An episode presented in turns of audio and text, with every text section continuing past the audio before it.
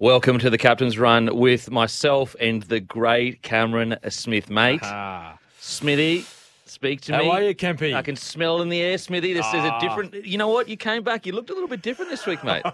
you looked a little bit. The shoulders were back a bit higher. You looked more aggressive. Nah, not aggressive. No, no. I'm Uh, a little bit up and about though. Yep, Origin camps on. mate. The teams have been announced. How good is it? Um, it's just an exciting part of the year, isn't it? Yeah. For for league fans. Yeah. Um, but come next week, not just league fans, sport fans in Australia, they they sit down and they watch the greatest rivalry in any sport on this planet: Literally, literally. Queensland versus New South Wales. Mate, I uh, it is truly Christmas for footy fans, it is. and every year, I- Christmas comes early. literally, and every year I think, oh yeah, Origin's coming around, but when it hits, when the Origin fever hits, Mm. you get caught up in the exact same way. You know what I mean? You never get used to that Origin just hype, and every there's new narratives, there's new stories, there's you know big selection dramas and all Yes. that kind of stuff. I absolutely love it. But Smithy, I've got an offer for you, mate. Okay. I've got an offer. All right. I want to offer my services twenty percent discount. Yeah. Twenty percent discount. Yep. I will be an inspirational speaker for your team Okay. on Wednesday night if you will have me. All right. 20% Um, discount. Have you got commitments already? I'm sure. I've heard. I've heard you talking about some commitments, prior commitments. No. No. Let me let me check. I'll check with uh, I'll check. You know what? I'll check with the missus because I probably do. I probably do. I thought you said I was going to check with the boss. I was going. Aren't you your own boss? Um, mate, I'll, listen. I'll talk to. I'll talk to the coach. Yep, okay. Um, Bill Slater. See if he's short of any sort of motivational speakers. Okay, thirty percent discount. Okay, 30. All right. We might have to work on that figure. We might have to come down a little bit more. Um, but we'll see what he says. We, we he, he may want someone in there. Okay, okay. I'll um I'll keep my fingers crossed. But mate, Okay. what's it been like for yourself? Obviously, you know you're you've been in camp. You know you felt the origin kind of buzz as much as anyone. Mm. Yep. Mm. And the last week the teams get selected. First of all, your first reactions to the teams. Oh, look, really excited uh, ab- about the Queensland team, of course, uh, and being lucky enough to be involved this year. Um, and, it- and it was just great to see a lot of the young faces coming into camp. We got a few um, first timers in there, um, a few guys making their debuts, and another couple uh, on the extended bench. Um, first timers in there as well. Just seeing their excitement on their faces, Kempy, um, was great because it sort of takes you back to the first time you get an opportunity to walk into um, Origin camp, and, and you just sort of you sort of find yourself reminiscing about you know, those times and, and, and what it meant to you and how it felt. And I'm sure it's the same as a lot of the the young guys, um, you know, coming into the Blues camp as well. Um, just that feeling of getting an opportunity to, to pull on your state's jumper, the, the, your state's colours. Um, but it's been great. It's you know, it's been it was a hectic first day. Um, and you know it always is. Just you had to get through a lot of the you know formalities with, with the media and and um, you know, headshots and trying on team apparel, all that sort of stuff, just getting all that sorted. But it, it's important to get all that stuff out the way early. Um, so then you can just sort of build into the week, start concentrating on your preparation. Um, and they've been fantastic. They've been great. mate. It's uh, it's super exciting, and I, and what I love about this year is that there are actually quite a few in both teams, either big selections of people coming back into the side that have been out for a bit, also debutants. But uh, give us a call 1300 01 1170. Ask Smithy all your origin questions, or text us in 0457 736 736. You can also download the episode on Apple and Spotify and listen to it anytime at your leisure. Uh, but first of all, let's get into some of the selections. We'll go New South Wales first the huge selection. Yep. Well, bombshell was Addo Carr doesn't make Yes, the side. yep. Tupou comes into the side. What were your thoughts? Obviously, as an ex-teammate, you know how good Addo Carr has been in Origin and also for his club. What were your thoughts on that selection? I, I was surprised, I must admit. I was a little bit surprised. I can understand the selection of Daniel Tupou, um, given um, his ability in the air. He's got a he's got a strong carry on him also. Um, and it's probably if when you have a guy like Brian Toto on one side, you're probably thinking you want someone with a little bit of height. Considering the way Queensland's gone with um, with Cobbo and Coates, so both both men are over six foot, well and truly. Yeah, I think they're sort of both are in around the six foot five sort of uh, range. Two giants Giants. who are you know good attacking options f- for a kick. Um, both got really good speed as well. Um, so I can understand w- why why New South Wales have gone down that road of of picking someone with a little bit of height on that side. But you know, if you're Josh Adokar, you're still feeling, you know, in, well, this is my opinion that, that he's a little bit hard done by, isn't he? Bec- given j- there's- just to start off, take take away you know what's happening at the Bulldogs at the moment. Like he's he's been you know one of their best players now for the last you know few, three or four series. Mm. Um, New South Wales, he's performed extremely well every time he's put on that jersey. Um, and even w- w- take away the results of his footy side this year, like his stats alone are, are pretty impressive. Mhm. You know, the output of, of himself as an individual in that Mm. footy side, they're pretty good. Mm. And they stack up against any other winger in the competition. Absolutely.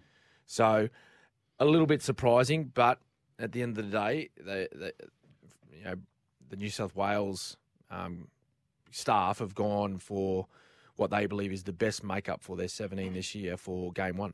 Yeah, it's surprising because I, you know, they're very different players, very different players. But a guy like Darius Boyd, where, you know, you could say there were a year or two where other wingers may have been in better form, but Queensland knew that he did the job Mm. That's and he right. did it extremely well. Yep. And I and I kind of I liken it to the Adokar situation because Adokar's almost, you know, in a similar vein where he's played, I think, eleven games, scored ten tries. Mm. Darius similar situation. Yes. They're both really good in defense. They make you know little to no errors in Origin, and so it, it does surprise me that he wasn't selected because it, it almost it's it's it's hard to to compute because if there was one player to be loyal to, it'd probably be him and Jake Trbojevic. Yes. Um, and yet, yet th- that Freddie has been loyal to other players, and that they aren't going that well at club. He's brought them in, Yeah. So he must have a specific game plan, which is you know obviously Freddie, you know he knows his footy, so he, he would know what he's doing. But Yes. I would say that um, the Josh Adokar one is is really really surprising. Yeah. And and uh, Tupou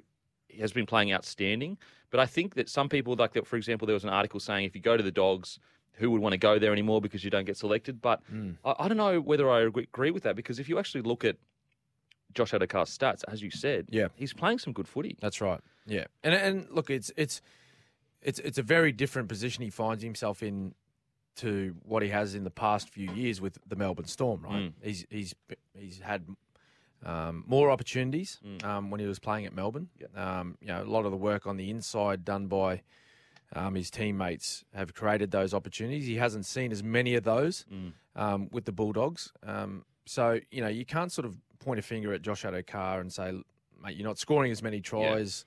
You you're in poor form." Well, you know, most of the work done for the wingers is is done inside, right? They're finishers. That that their job is to finish what what's created inside. He hasn't had those same opportunities, but when he's been asked to carry the football or asked to make um, you know tackles or make defensive reads, like he's he's you know he's not far off what he's been doing in the past, as I said, three or four years. So Yeah. his his stats, I'll, I'll say it again, stack up against you know all the other wingers in the competition, which is why I was a little bit shocked that he was left out. On, on top of his his past performances, um, and we're not we're not just talk, we're not talking three years ago. We're talking last year's series. He was fantastic for, for New South Wales, Absolutely. but they've gone a different direction. Um, the important thing for Josh now is just to well, he needs to put that behind him, Mm, and he needs to go back and, and play strong for for club. mm. And this is a three game series. Yeah. It's not just a one off game and his opportunity to play for the Blues or represent the Blues this year is gone. It's a three game series. Um, you know, if he plays well, he, well, he puts his name back in the picture. Mm, absolutely. And now another huge, I guess, bombshell to a degree. So at the moment, right now, it looks like Whiten is going to play centre and Crichton is going Yeah. to play 14 Yeah. and Hines is going to be 18th man. Yeah. When you Well, saw- we've been, we've been saying all, well, most part of this season, haven't we, when it comes to State of Origin selection, that we, we both had Nico Hines as a lock for 14. I thought, Oh, I thought so. certainly did. Yeah. Given, given his versatility and his ability to play every position in the back line, as well as, uh, you know, you, you call 13s lock, but they're pretty much a link these days. Yeah. Um, uh, and and if you needed to, you could actually throw him in in the number nine jersey too. Yeah. Um, so yeah, a, a little bit of a, I guess a a curveball that one. Mm. You know, with with uh, Crichton being named at Mm. fourteen, uh, Jack Whiten to start in the centres hasn't been uh, playing centre all season. He's had the number six jersey, Yep. but he has done it in the past for the Blues, which is this is this is the strange thing we're talking about. Josh Adokar Exactly. being left out, Yeah. um, but then um, Jack Whiten being named in the centres Mm. doesn't play there, Yeah. but has done a good job in the past for the Blues, and and um, they've put him in there. So um, look, the way I see that panning out is Jack will will start there. Um, Hmm. Okay. so you don't think there's any chance that they mi- mi- like they mix it up before kickoff and they put Crichton at start? Jackie at Oh, 14? oh, look, possibly. Yeah. Look, that that's that's m- most definitely a, a possibility. Yeah. But if um, what I'm saying is, if Jack Whiten is to start there, Mm. I, I I'm thinking he'll start. Um, probably play the first maybe 20, 20, 25 minutes, Yep. and then Crichton will come on the field. Wow. At, at centre. Yep. Wow. Okay. And then Jack Jackie. Jack will be moved into that that utility role. Yeah, interesting, interesting. I mean, yeah, because when you think about it, Jackie, maybe his defense in that first twenty will be very Mm. aggressive, very strong because he's a big body. Kick chase is great. Yes, great He's point. Got a really strong kick chase. you know a bit of footy, Smithy. Actually, you know what? Surprise me every day, Smithy. You surprise me every day. and then you know, like I, I think you just if you think about the combination that Crichton has with his with his Penrith teammates, why would you not utilise that? Like Mm. Yeah. Mm. you're not going to leave Crichton sitting on the bench for sixty minutes. it's, it's so true. It's almost a, a wasted selection if you just sit him on the bench. and That's he's got right. that connection with the Yeah. with the boys. Uh, Jake Javoyevich, quickly. Yes. Ah man, I mean, we've got a text here actually. Uh, Cam, if Jake was a Queenslander and had done what he's done for New South Wales for Queensland, would he be playing Origin this year? Oh look, I I'd suggest he would be, Mm. and and that's like that's not a knock on on New South Wales and the path that they've gone Mm. down and the decisions they've made to leave Jake out. But I, I, I would suggest he would be. Mm, Yeah, definitely. I, and and like I, and I do and I make that comment based on um, players that I played with in that Queensland side that remind me a lot of the way Jake plays. Guys like like Dallas Johnson, Nate Miles, Yep, similar thing mm-hmm. yep, you know, absolutely. there and some like not so much Dallas, but um, you know Nate Miles. Yeah, he was playing in. Um, you know, he was representing the Gold Coast there for for a long period of time, Mm. where they weren't travelling all that well. Yep, Um, most, well, some of those years his team wasn't in the top eight, Mm. but he was still selected yeah, because because of the trust that we that the selectors and, and the coach Mal Meninga had in him, Mm. and he knew that he would perform really well once he got into that that Queensland side. So, just I guess for the listeners, we often hear the myth of you know Queensland really did have this idea of trust and Mm. building it over years, and sometimes if you're not playing good at club level, you've done it at Origin level, we bring you in. That was a Yeah. real thing. in the- Oh, absolutely, and Yeah. and I actually it's funny I had this conversation um, about a week ago with Jonathan Thurston, and now Jonathan Thurston like he, he's regarded by many as one you know the, one of the greatest players to ever play our game, Mm. but he just he reminded me about. You know, there was a period of time there at the Cowboys where they weren't travelling so well. Mm, and he felt you know his own form wasn't wasn't great Mm. but the moment he was selected in the Queensland side and there was never a moment where he wasn't going to be Mm. um, but the moment he heard his name read out and that he was jumping on a plane to come into origin camp Mm.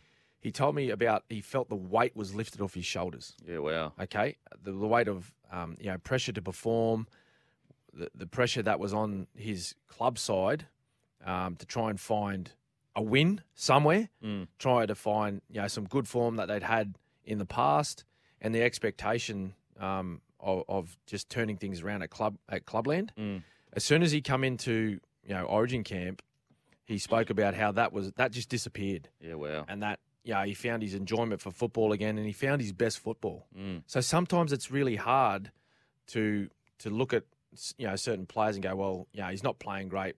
Can't afford to bring him into camp when when you sort of know that he'll be different. you Yeah, know, yeah. I, I, I guess there's there's certain players that you can put trust in to do that. Mm. I think Jake Trebojevic is certainly one of those players. Yeah. But you know, again, it's it's you know, it's New South Wales have decided to go um, a, a, a different path, Mm. and they've they've picked a side that they feel is is best suited for game one. Mm, it's uh, it's interesting, like different, I guess, philosophies maybe, or just different ways of doing things. Yeah. And and you know what, the, they can both get to the same Yeah, result. that's right, that's right. It's just a different way of doing things. But we're going to head to a break. Make sure to call in 1300 or 1300 01 1170 or text us 0457 736 736.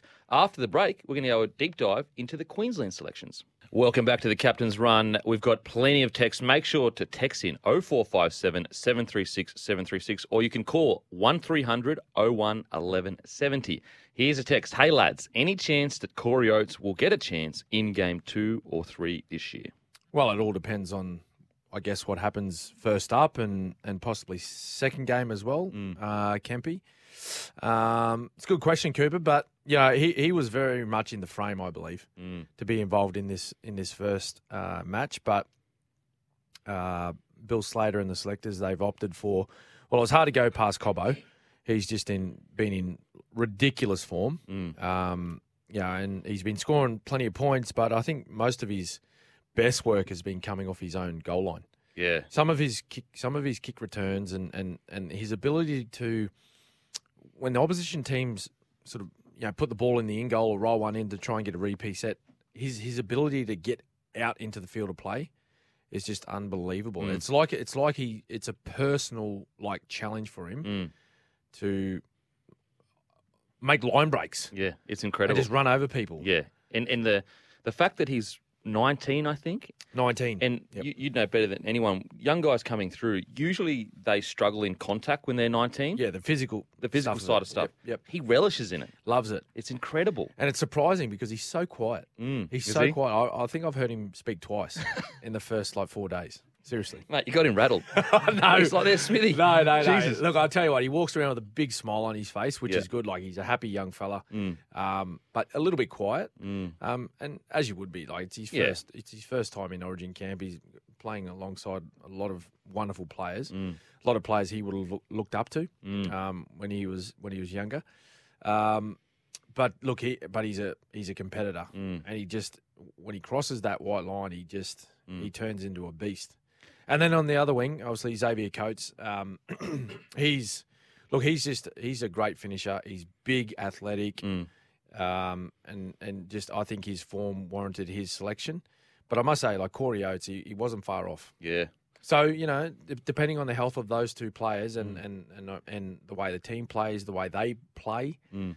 um, yeah, he'll certainly be in the discussion if he keeps playing well. He- He's in some of his career best form. Yeah, Corey Oates. absolutely. And and the really interesting, the great thing for Queensland is if Coates and Cobbo play really well, wow, the next ten Mm. Oh, years yeah. because they're so young. Yeah. Well, well, Xavier's twenty one.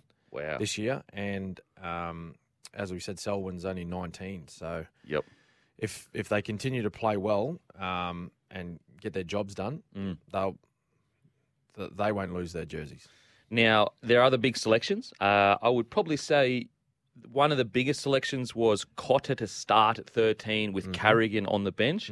What do you think the selectors were thinking there? I personally, I would have initially had Carrigan there, but having sat down and thought about the pace of Queensland uh, Origin footy and a guy that just went out and did 63 tackles and only missed zero, Cotter might be the man. But what was the, the thought process, do you think? Oh, look, I I think um, Billy was really impressed with with Ruben. Um, not not just over, across the weekend with the 60 tackles, like that's that's a huge effort by anyone's standards. But he's been really impressed with him over the last month, and it's his work rate, um, just his his ability to you know make a thousand tackles, but then back up when when he needs to carry the footy. He carries the footy strong. He's got good leg speed. Um, he's got he, he plays with plenty of energy, um, and he's suited to this this style of footy.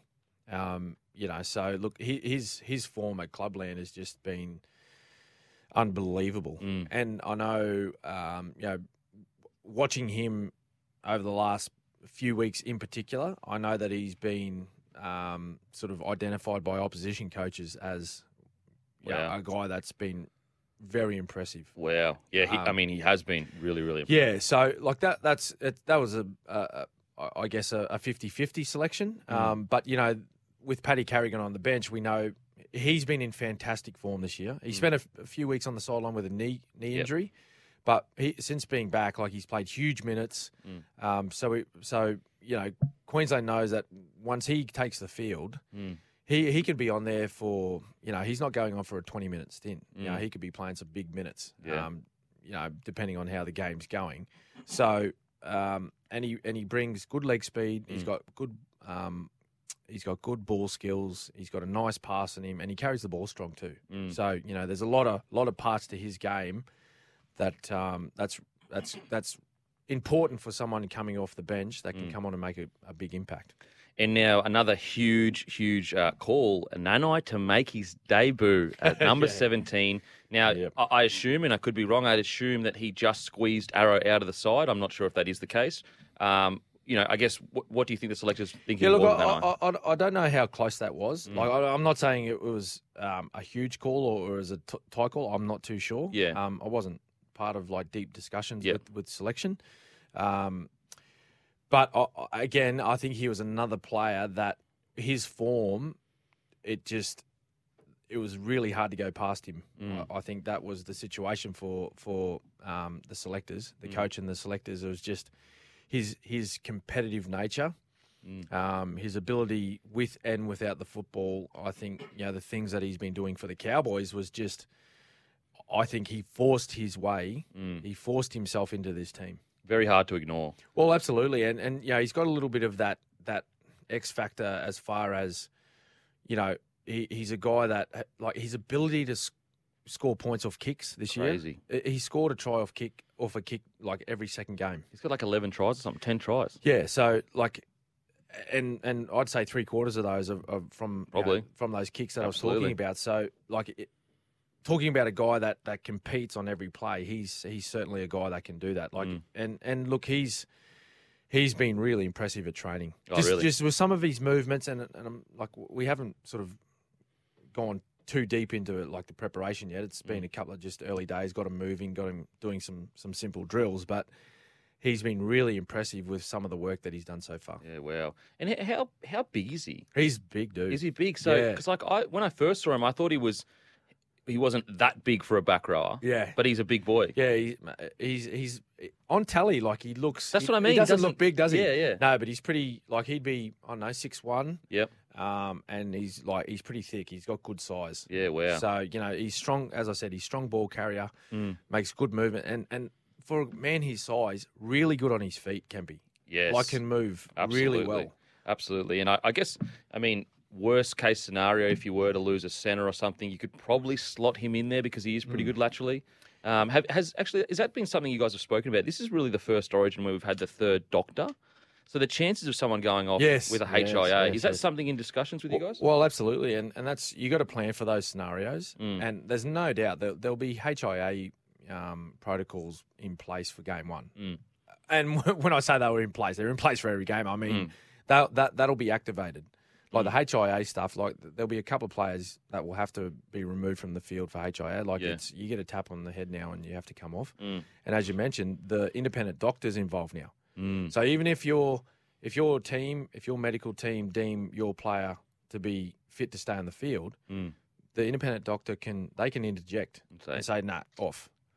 So Mate, so yeah. I'm sure that's you know both coaches would have looked at you know when when they're building their their 17 um, plus their 18th man, they would have looked at those scenarios saying, "Well, okay, if we lose an outside back, what's our plan? If we lose a middle forward, what's our plan? If we lose a back rower, what's our plan?"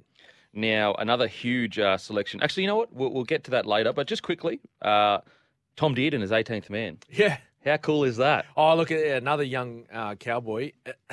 The thing about this is, like 12 months ago, bro, your, Broncos your, let him your go. club- They said, mate, sorry, we, we don't need you. Sorry, mate. We, we don't need you. We don't see a future. Oh. And, and now he's he's he's on the 18th cusp. man. He's on the cusp of Oh. of representing his state. And you know, again, another young man. His form has been fantastic. Um, he's just a. I- I think the way you know Bill and the selectors have have gone about putting their side together is is guys. Very fortunate Queensland this year. A lot of the players, if not all of them, are in very good form at the moment playing well, playing with plenty of energy, um, and and Tommy Dearden's one of those guys Hmm. who's you know he's just playing that brand of footy that the Cowboys are playing at the Hmm. moment, where they're just up and about, they're playing, um, you know, with a lot of enthusiasm. He's competing defensively, not just with the footy, but he gets involved for a young fella. Like he gets his body in front, Hmm. um, and he's aggressive. So I think that they're the type of guys that that you know the the, s- the Queensland selectors have gone for for Hmm. this first cup, first up game. Mate, I, I yeah, I love the selections. We're going to head to a break, but after the break, after the news, we're going to deep dive into the Benny Hunt Harry Grant decision by the Billy Slater and the selectors, and also we'll talk about the Payne Haas saga at the Brisbane Broncos. Welcome back to the Captain's Run. Make sure to call in, ask Smithy, the assistant coach of Queensland, your origin questions. It's 1300 01 1170, or you can ask the assistant, the assistant coach, uh, your Queensland questions. Also played one game for Queensland when I was uh, under under 19. Just so you Did you know. ever win? No, we didn't actually. We won the fight though. I think you it was a might- big fight. Was there? Yes, and we won it. I didn't win the fight, but What Uh, we a- won it. It's it's funny how um, when you watch all of those sort of junior uh, s- oh, state games, Mm. there's always a blue. Mate, you know why? Guy named Gordon Tallis. he riled us up. He got the boys all riled up. Oh, what do you mean? Yeah. Well, so- before the game, yeah, you come and before spoke the game, he got us all riled up. so Oh, we're mate, sitting in the Gordy, come on, hotel Gordy. where, where you know we cannot. I can't believe I'm playing for Queensland in under 19s. And Yep. back then, like it was the best of the best. I mean, we're talking like. Jared Hayne, uh, Uarte, Yes. uh, Will Chambers, Dave Taylor. Oh, hang on, So hang we're- on, hang on. Did Will Chambers start this fight? He didn't start it, but I tell you what, he finished it. He finished it. Was he wearing white headgear? Yes, and he was Ah. feeding a back rower. Will. Anyway, so we're sitting in the hotel room Get rid about of to the go headgear. out to play for Queensland, and the, so the kickoff would have been about I don't know two three hours away. So we're just about to leave to go to the stadium. Go to the st- uh, before we go to the stadium. Gordon Tallis walks in. He gives a pep talk, and he says to the whole group at the end of the pep talk. So you know, telling you what it means to be a Queensland. All that. At the end, he says, and just one more thing, guys. If there is a fight, you either throw a punch or you walk away. None of this pushing and shoving. And so the boys were like, okay, okay, we know what to do here. So if you go back and watch the fight, New South Wales weren't really ready for it because Right. as soon as it kicked off, so Hayne throws a, a punch at Kieran Lander Yes. and Kieran Lander throws a punch. And before Kieran Lander's pu- like punch could land, Yes. you can see a sea of Maroons just come s- just sweeping in because they were ready to like we're not pushing and shoving. Are Ah, ready to go. Ready to go. Anyway, Will Chambers was feeding a back rower that was like ten centimeters taller than him. In a headgear, it was absolutely beautiful stuff. Ah. Um, so one of the gr- you can actually go to YouTube, go under nineteen state of origin uh, brawl, and you You'll will see see it. Uh, it's a it's a great one. Um, I, I actually I square up against Uate. Oh, how'd Um, you go? Well, no. So I, Was I, there any I punches got punched by a back rower. I punched a back rower, and then Uarte and me ended up kind of like in each other's face, and I got kind of like disconnected from the group. So I was in amongst all the New South Welshmen. Oh, And the no. Queens, and so I it kind of just ended. You know how it just kind of ends or whatever. Fizzled out. Fizzled out. Anyway, But you beat you you won the fight. I think so. Oh, Well, good. I didn't That's all that personally. matters. I Okay. definitely didn't personally. That's for sure. But I was there amongst the other boys that won the fight. Yes. uh, but anyway, uh, quickly, Ben Hunt being selected to start over Harry Grant. Yep. What do you think the selectors were thinking there? Um, well, I think they took into account uh, Ben Hunt's previous performances for Queensland, particularly Game Three last year. Um, as we know, he he wore the number nine jersey. He was the he was the uh, the dummy half for Queensland. Played the whole eighty minutes. Man of the match So good. performance, um, and also the he's been he was he's been voted right the the player of the series for Queensland. It's called the Ron McAuliffe Medal. Mm. He, he's received that twice out of the last three years. Wow. So I think I think it was a reward for his performances for Queensland, um, and I, I think the I think Billy and the selectors felt as though he deserved that opportunity for game one. Mm. I think I think adding to that too was uh, the injury that Harry Grant sustained last week in the in the captain's run for the Storm. Uh, Mm. He didn't play uh, in that game with an adductor um, strain. Mm. He's going to be good to go. Yep. he's in camp now, and um, he'll he'll be right to play. Plus, he was battling battling the flu a little bit as well. Okay. So I think, uh, I think they didn't want any any preparation affected by players not being available for training sessions. Okay. If you look to last year, uh, particularly game one, that Mm. was the case for Queensland. Massively. Like there was injury, guys come in, hu- you know, sort of half fit, missed half of the the preparation um, o- of the camp. Mm. Sort of tr- started training late in the piece Mm. on say like the Saturday or the Sunday for a, for a Wednesday game. Um, this time around, uh, you know, Billy wanted everyone fit and ready to go. Mm. At least the, te- the the players that were starting the game. Yep. So now, and and I, I truly believe that the way that the style that Harry Grant plays it's going to suit him to come off the bench, Mm. like it did in his first appearance for Queensland. Yep. He come on, I think, with about thirty minutes to go. Almost 35. swung, like, won the game for us. Well, didn't he? well, he did. He, he changed the game. Absolutely. Okay, because Harry's a he's a he's a dummy half that plays a similar style to Damien Cook, where he is a runner. He he he he loves running the football, and he's very good at it. Mm. So when he gets his opportunity to come off the bench, the sting's going to be out of the game a little bit. Mm. There'll be some fatigued players out there, and any half opportunity he gets from dummy half, whether it be you know. Uh, defenders left on the ground or, or a marker not quite set, he's, he, he'll take those Mm. like he does every week for the Melbourne Storm. So I think it's more of a tactical play um, for Queensland, and and it's what is the best makeup for for the Maroons, particularly for game one. Um, and we're, we're actually later in the show, we're going to you know have a really deep breakdown as to previewing how the Blues can win, how Queensland can win. Can win. But just quickly back to the Blues, Angus Crichton misses out. Uh, Regan Campbell Gillard comes in. Madison comes in. What thought, thoughts on that? Angus Crichton, you know, he's been there and done it quite a bit. Yeah. What were your thoughts on Crichton missing out? Yeah, I- again another one. Um, but you know the the players that have been selected in front of him, um, yeah, they they're playing some good football as well. Mm. They're playing some pretty good footy. Yeah. uh, Angus Crichton, yeah, like he's again he he's been there, done that. He's one of those players.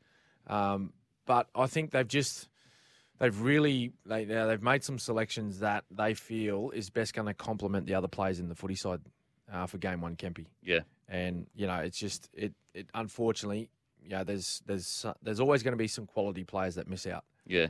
um but i think crichton will probably get his chances across this series We just got a text actually. How does Reed Marnie not make the Queensland team? Please ask the goat from Sam. um well it's probably that situation we just spoke about Mm. with the with the ben hunt um harry grant situation Mm. um yeah harry grant's fit um i- if he wasn't put on the bench and he was starting reed Marnie wouldn't be in the side Mm. anyway Mm. it would be ben hunt 14 Yeah. So with both with both Ben Hunt and um, Harry Grant fit and able to play in this Origin, Mm. they were both they, they would have both been in the side Mm. regardless. Yeah. It didn't matter what what number they wore on their back or where Mm. they started or where they come off the bench. Um, Reed Marnie, and, and again we just spoke about that with Angus Crichton. There's, there's quality players that are going to miss out. Yeah. Um, but but most certainly, if if one of those players weren't fit to play, Mm. um, I, I believe Reed Marnie would be a huge chance Mm. of of playing um, for Queensland, like he was last year. Mm. Until he he would have played, I, I believe he would have played game one. I, yeah, I remember, he got injured. Ah. but he hurt his shoulder. He got sent back to play.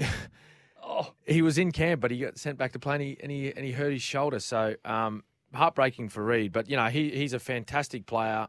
He, I, I know. Speaking with Billy, um, his his name was mentioned Mm. um, a lot, you know, around um, team selection for game one. Mm. Um, but you know, it, it's it's hard to leave.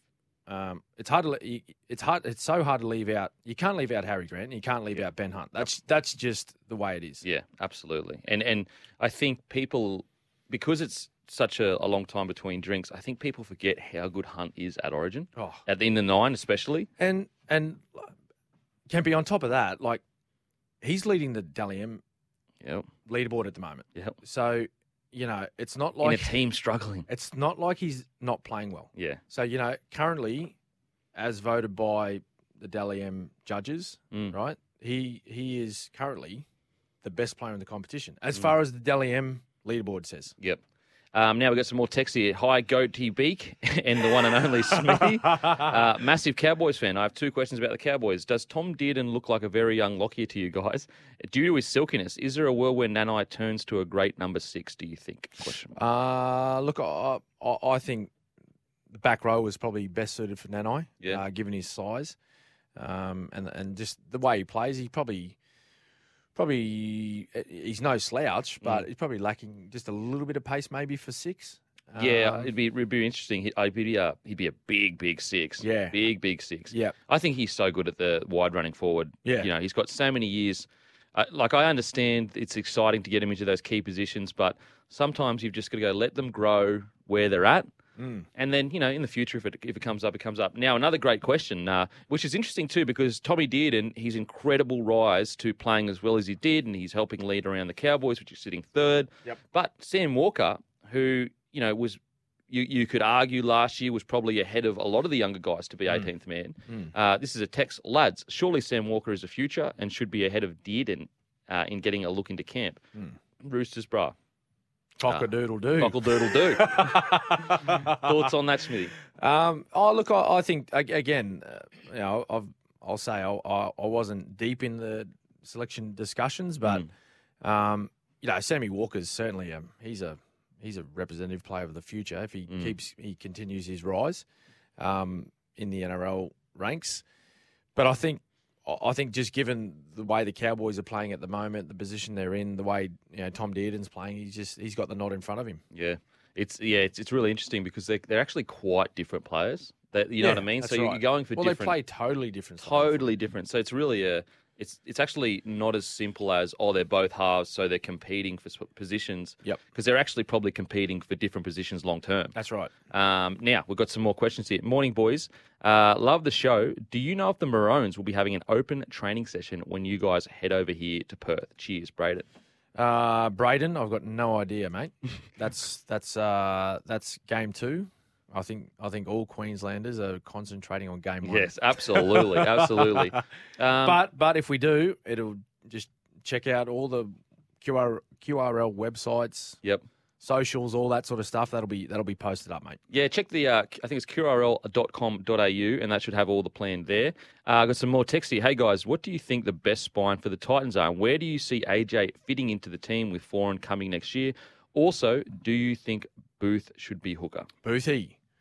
Well, he's he moved up. He moved up from Melbourne um, and started the year out playing a, a couple of Reggies and, and got injured. So he actually come up, sorry, and had had some shoulder surgery, Mm. Boothie, and um, he come back and played. And I think he he may have s- tore his hammy or strained a hammy, something like that, like Yeah. a, a hammy or a calf. So he's missed a bit of footy. I think he's back playing now. Look, he, he's a great player. Um, yeah, it's just it's it's a difficult one, and if they can if they can build a spine that they know they can keep there for you know some years to come, um, and keep them in those spots, Mm. they'll they'll certainly grow as a footy side, and you can you can see in stages of the game that they just they they lack a little bit of that um, experience. Like, look, go back to last week's game, Kempy. The Titans are up twenty four to four Mm-hmm. um, with 30 minutes to play in, in the match, and they unfortunately just couldn't get get the job done. Yeah. Well, Like that, that's a winning position if you've ever seen one. It doesn't matter who you're playing against, Yes. right? Yes. Um, but but you know, the, a couple of decisions made, like a short kick off, Mm. they're up by 14. Like Broncos score a try, it's 24-10. They're up by 14. I think what was it, 20 minutes to go? They go for a short kick off. Um, it it Corey Pakes ends up picking the ball up, making a line break, drawing the full back and giving it to Jordan Ricky, and Mm. all of a sudden, their lead's down to four points. And it was just game over. Beautiful game You've got, of you- football. You, got you got the finger Got the waving. fingers up. Let's go, boys. Greatest comeback of all time. But we will also be coming back after this break with the best hand segment uh, by Schnitz. And you know how much we love Schnitty. On after that, though, we'll be going in a deep dive in this incredible Payne Haas situation at the Broncos and where they are at as a club to be able to say, no, we're standing firm. Anyway, we'll see you on the other side. Time now to break down the best hands in the NRL. Thanks to Schnitz, the best hands in the schnitzel business. Oh, yeah, it's that time again. Best hand, thanks to Schnitz, the best Schnitz in all of the game. Incredible. Smithy, Yes. what have we got here? The best hands from the weekend. Righto, straight into it, Kempy. One point this week, Toby Sexton's 20 metre cutout pass for Corey Thompson. I think it was Tomo's first try, Yes. first try of the year. Yep. Um, we even asked him before the game. We said, "Mate, you going to score one?" He he, let, he spoke to us during the warm up. Oh, really? On the, coverage. cam? Wow. Yeah, Channel Nine. I think Far out. first time uh, we've done that, Channel Nine. But um, hope everyone enjoyed that at home. But maybe brought a bit of good luck to him. Mate, it Score did the first work. try. Mate, Um, that, that, that ball was just so mint. I was mean, love it. I love seeing those big long cutout passes. As long as it hits your teammate on the chest. it doesn't go in the third row. and it doesn't, or it doesn't go up the other end for the opposition try under the sticks. Uh, great work, Toby and Tomo. Two points. Herbie Farnworth flick pa- flick passes. They're How everywhere. good are they? it's like everyone can do them now, so too. Ezra Ezra Mam, right? First try in the NRL, second game, Mm. first try. Um, He he he laid one on for for Billy Walters Mm. last week. The old flick pass. He was Yeah. he was about to be tackled. He's going to ground. He flicked it sort of over his back. I don't I, I don't even know how he's got that sort of Mm. Yeah. range in the shoulders. But anyway, he's a young man. That's why. Mm. Um, and he got he got one himself from uh, Herbie. How good's Herbie Farnworth playing? Mate. Just quietly. I, I've rated he, through the times of Broncos struggling. Herbie has been one of the very few Broncos that always Mm. consistently plays the way Broncos should play. Played a bit of footy on the Gold Coast. Spoke to him after the game last week. I Yeah, think he's he a pom played- too, isn't he? He's an He- Englishman. Yeah, he is. He is a pommy. Yep. Um, and but play. I think he played a bit of footy at Burley. Really? Burley Bears. Okay, Burley Bears. Anyway, Michael, um, and then three points. uh, your man. My man Cameron Mustard. He had a night out, didn't he? Who Played taught him this? Really well. Um, Oh, my I- God. I, think he. I think he learned it on the streets of Rockhampton when he was a young fella. Just stealing the ball. Just, Just yeah, strip. He strip. Um, n- uh, not taking his clothes off. The one-on-one strip. He stole the ball off George Tafua. Mm. George Tavua, he was carting the ball off his own line. I think it was 15 meters out or something like that. So you, you're probably thinking, oh, I'm relatively safe here. They're just Yeah. gonna they're just gonna try and stop my meters, take me to the ground. I'll play the ball. Well, no, Cameron Munster. He's thought, well, I'll- I'll just rip the footy out of his grasp here. Ripped Crazy. it out, threw a dummy, scored a try. It was just one of those nights for Cameron Munster. He just he just I think he had two one-on-one strips yeah, in, in the Uh, space yeah. of like 10 minutes. just crazy. Like got got Melbourne rolling. Um, it was a bit of a not much happening sort of a game. Mm. Yes. Up to that point, but then he just that, that's that's when they sort of kicked away a little bit from Manly. So um, they were my three nominations. Uh, That uh, was best hands thanks to Snitch. Bite into golden, delicious, handcrafted schnitz. After the break, we'll wrap up the first hour. Welcome back to the Captain's Run. Make sure if you're not listening to the app, download the SEN app or follow us at SEN League on Instagram. That's where all your n- news is located for SEN. Uh, or you can also subscribe to our podcast on Apple and Spotify under the Captain's Run. But we have to get into this now, Smithy. Payne Haas. Okay. So basically, long story short, they were negotiating. He wanted an upgrade. The Broncos said, "We cannot do that. We cannot afford it. You are currently have already been upgraded uh, from your initial deal." So he signed an initial deal with Wayne Bennett. It was about five six years, averaged out to be about five hundred k a year. Last year, he went to the club and he said, "I deserve more." And the Broncos said, "You know what? We really appreciate you. We want you long term." We will upgrade you. Matter of fact, we'll upgrade you, and we won't even ask for anything in return. You don't have to extend. Payne Just, Haas- just a straight out upgrade. straight out Just upgrade Pay you more. just because they respected him Yep. and saw him as a long term thing. Didn't need to do it, but they did it. Yep. So anyway, he's on 750 this year and uh, and is, uh, reportedly about 850 next year. Mm-hmm. They go back in this year and say, no, no, we want to be on a million next year and then 1.2 the following year. Wow. Wow. The Broncos said, no, unfortunately, we can't do that. Payne Haas's management sent an email on Wednesday night, said, we would like an immediate release. The Broncos said, uh, we will not be granting that. Yep. Anyway, fast forward to today. Payne has come out and said that I am going to stay at the club uh, till the end of the season. We will negotiate it when the season is finished. I don't want this distracting from the Broncos' year. Right. Uh, and so the Broncos have agreed to put negotiations on hold until the end of the year.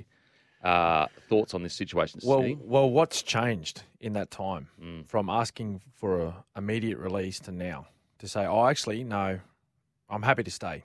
Like, what's changed? Yeah. Has has there been any developments? There- there's no no no developments outside of you know he was booed by Well, his he own was. fan. He was, Um, and and look, uh, if I must say, if he was surprised by that, he shouldn't be, Mm. because given given you know the situation as you just mentioned about you know the club putting a lot of faith into uh, Payne Haas, and also um, investing a lot of money in him. Yeah. like let's let's remember seven hundred fifty thousand dollars. It's three quarters of a million a year. Okay, now I know he's a great footballer. Uh, Mm. everyone knows that, and he and he plays well every time he pulls on that jersey. Mm. Okay, as you should when you're getting paid seven hundred fifty thousand. absolutely. Um, you know, but then to go to the club and say, "Well, look, I want an, an immediate release." I don't know if he thought that was that response was going to come Yeah, from the mate. fans, and I was there, so I Yeah. called that game. Oh, okay, I so call- you, I you were called there. You were in the cauldron. I called the Broncos Titans game, and, and it was a pretty healthy crowd Mm. um, for the um, the M1 Derby, as Mm. they call it. Yep. Um, but when I knew it was going to happen, so you know when they put the profiles up on the on the big screen Oh yeah, yeah, pre-game yeah. when they announced like the team, like you know, number eight, you know, Payne Haas, he got booed then, Wow. and it was loud. Wow. So up in the commentary box, you sort of knew it was coming, Oh wow. and they did not stop all night. I think they cheered him once when he had a really strong carry. Nearly like broke the line to score. yep, had a really strong carry. Um, might have been twice. It was that one, and I think he had a really strong carry, um, sort of coming off his line. It was sort of they had a, Titans had a really strong defensive set. They needed a big. Uh, a a big run from one of their players. He provided that. Um, he made about you know twelve or fourteen meters. They they clapped him then, but every other carry, every time he touched the ball, they booed him Mm. which wasn't great. Like you, you made your point at the start. His first his first touch booed him. Second touch booed him. I, I think from then, like you- as fans, like just let it go. Like drop off. You've made your point. Mm. Okay, I completely understand the disappointment, Mm. right? and I think shock and disappointment, which that that's that would probably des- best describe where Broncos supporters were at. Mm. Um, particularly like the members that pay their hard earned to go and watch uh, their team play, and that that those membership that membership money helps pay players. Mhm. Like let's let's not forget that. That- Absolutely. that, helps pay the players' wages.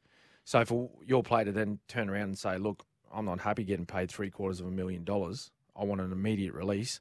My team's just won." What was it, five or six in a row? Six, six in a row on that night. Yeah, so five in a row Yeah. leading into that game. Yeah. Um, to say, well, look, I'm I'm happy to jeopardise our season by causing some disruption. I think that's they were just showing their Mm. their their disappointment, disapproval of of what he did. Mm. Um, but yeah, as I said, I think I think they could have dropped off Mm. earlier. Yeah. Um, but it's just a strange situation. Now, we know that there's a lot of stuff going on in the background with his former management. Um, wasn't happy with you know certain things that the way they were set up and, and whatnot. But I just feel, Kempy, that I, I feel as though as as as a f- as a pl- as a footballer, as a member of a club, when you when you agree to a contract, okay, you're saying to your respective club that you sign with, I agree and I'm happy with the offer that you've put in front of me Mm.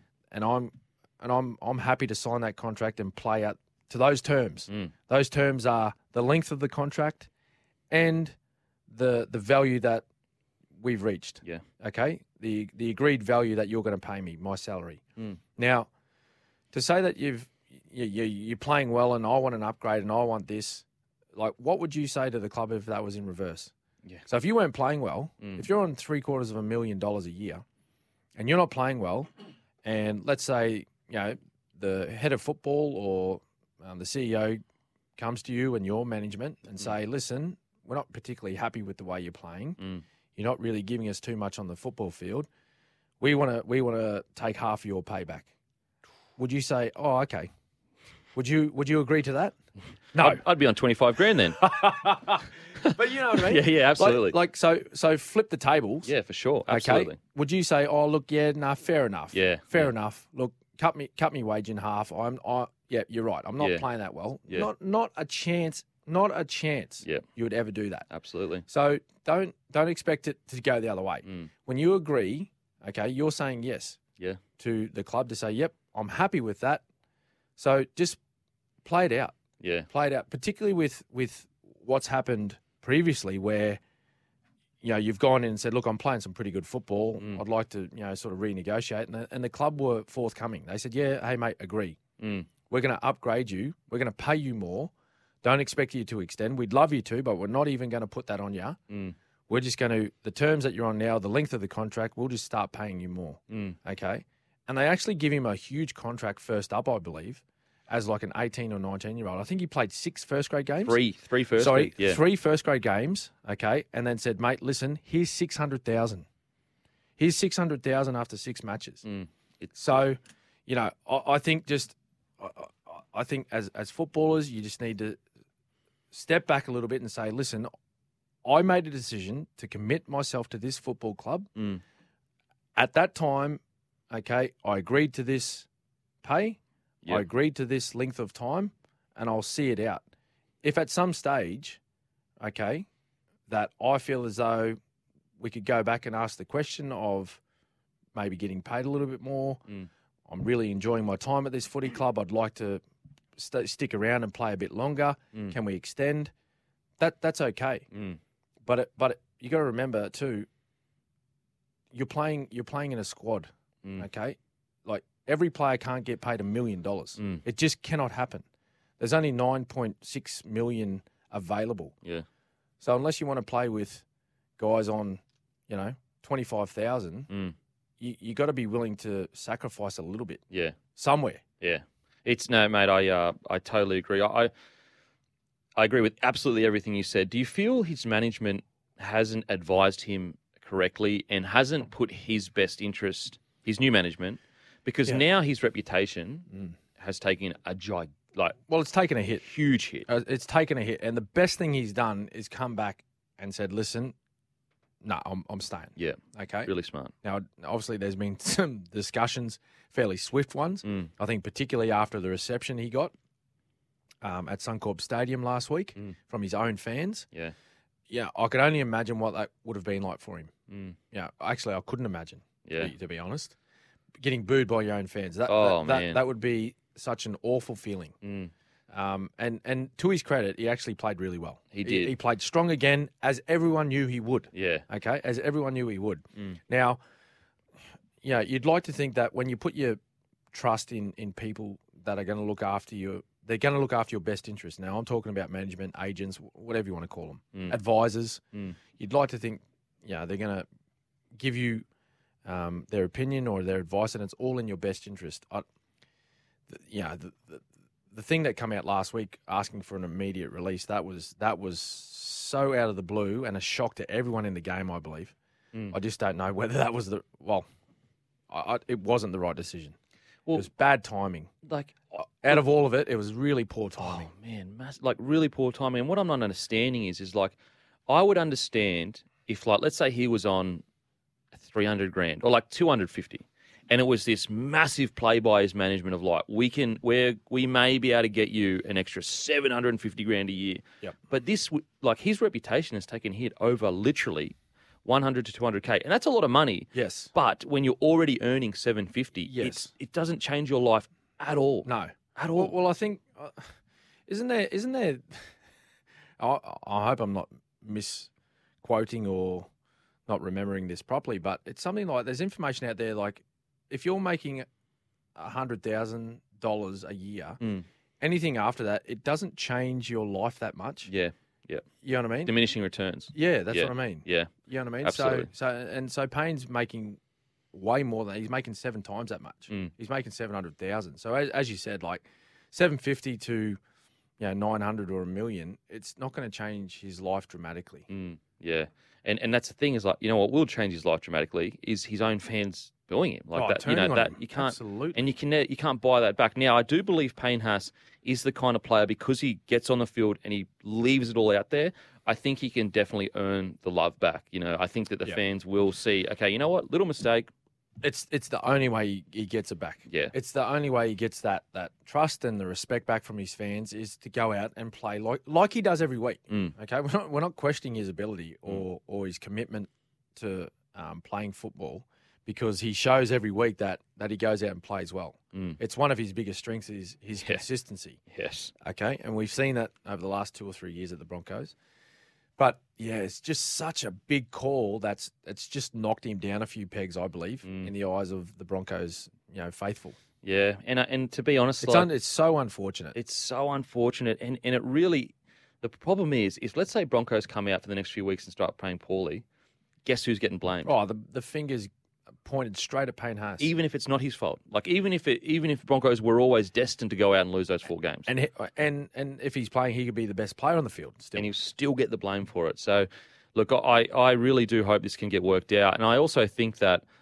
If I'm being totally honest, and I, I really want Haas to stay, I understand Mm. it was a mistake and I understand all that. But as an ex player, I love what he brings to the jersey. Yep. And all that matters usually, like obviously you don't want him asking for releases, but all that matter- matters usually is like actions are louder than words. And Mm. Yes. if he can come out and perform, Yep. Uh, that's all that's all you can ask. But and the club, they the club well and truly want him to stay. don't they? hundred percent, yeah, I mean they're trying to extend. They're Yeah. Mm. trying to extend.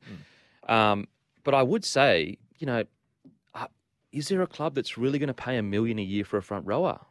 Well, that that's the most difficult thing, because like as good as you are as a, as a prop uh, in the competition, um, the million dollar like there's probably three or four players in the comp that that really should be getting paid a million bucks, and they're the guys that have a huge influence on the result every week. Mm. Now I'm talking about like like setting up points, um, you know, having a say on what the scoreboard looks like at the end of the game. Now Payne Haas certainly gets through a mountain of work, and he does a lot of great things for that footy side. But you know the the thing about you know hard workers, guys that can carry the ball strong, you, you can develop those plays. You can find them Mm. you can find them sort of if you, if you look hard enough, you can find them everywhere. But guys like Cleary, guys like Cam Munster, guys like Tom Trebojevic, they don't pop up all that often. Yeah. They, they, they are they are generational players. Yeah. In my opinion, if I'm paying you a million dollars, we must be playing top eight footy. If you can't get me into the top eight, in my opinion, you're Yep. not worth a million dollars. Uh, In- That's I- Every every year of your contract. every year of your contract, and that's where you go. Cleary in any team, I think he'd get them top eight. Yep. Munster in any team, in my opinion, would get them to the top eight. Anyway, we're going to go to a caller. We've got Adrian from Canberra. Adrian, you there, mate? Yeah, I'm there, mate. How you guys going? Good buddy yourself. Yeah, good, thank you. Um, just a quick one on the on this whole Payne Haas situation.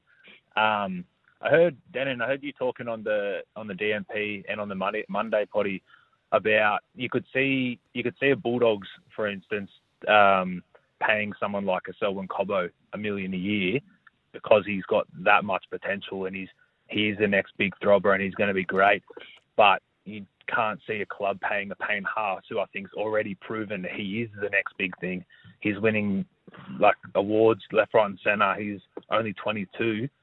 I think I'm, I'm I, I agree with you guys just there. I think only players like your Cleary, your Munster probably deserve that million dollar price tag. But I just wanted to get your thoughts on how how you could see a Cobbo getting a million a year at a at a struggling club, but you couldn't see a Payne Haas getting a million a year.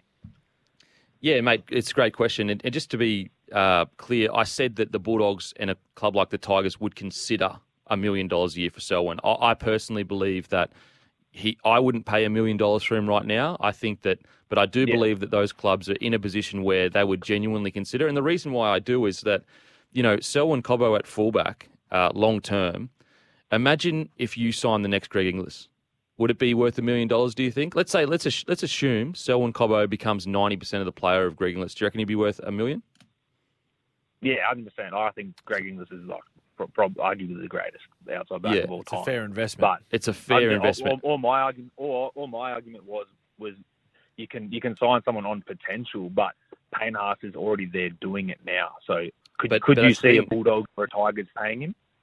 But that's the thing, though. He, he's not. You know, he, he's incredible, but the Broncos are wooden spoon and 14th.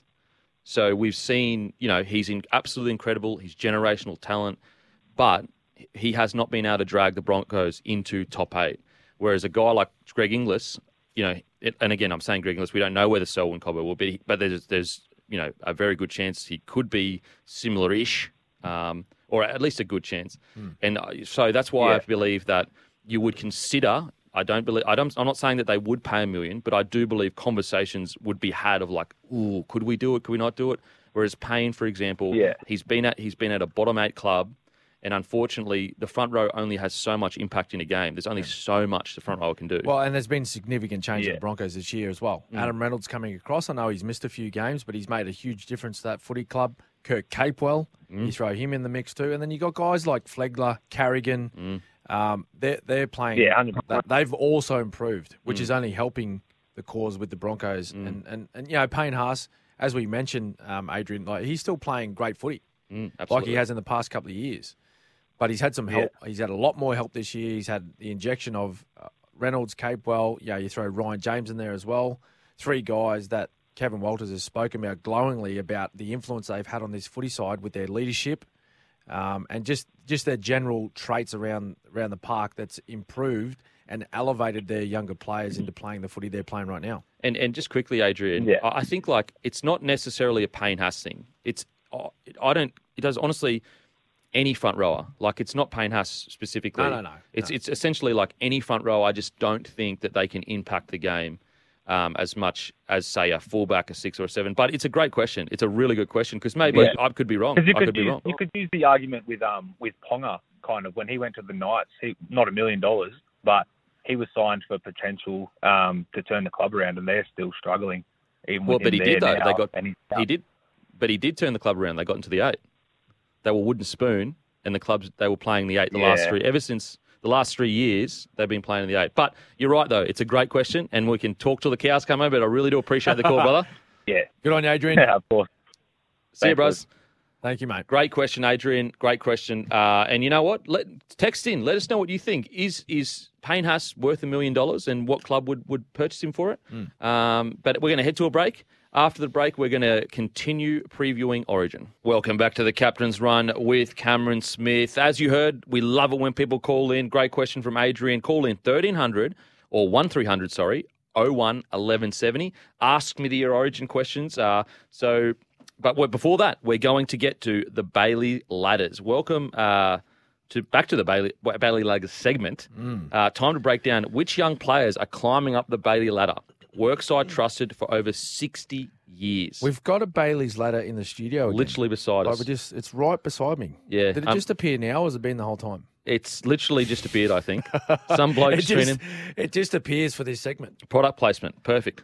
It's perfect kind of stuff. Look, if we need to get anything done in this office, Yes. there's only one ladder I would use, and it's Bailey ladders. Yep. Trusted for 60 years. Okay. My uh, my nominations this week. Uh, excuse me. Um, first up, Toby Sexton. In a losing side, Sexton had one line break, one line break assist, two try assists, kick for over 300 metres. Now, if you looked at those stats alone, you're thinking, mate, he's, he's the winning seven. Yes.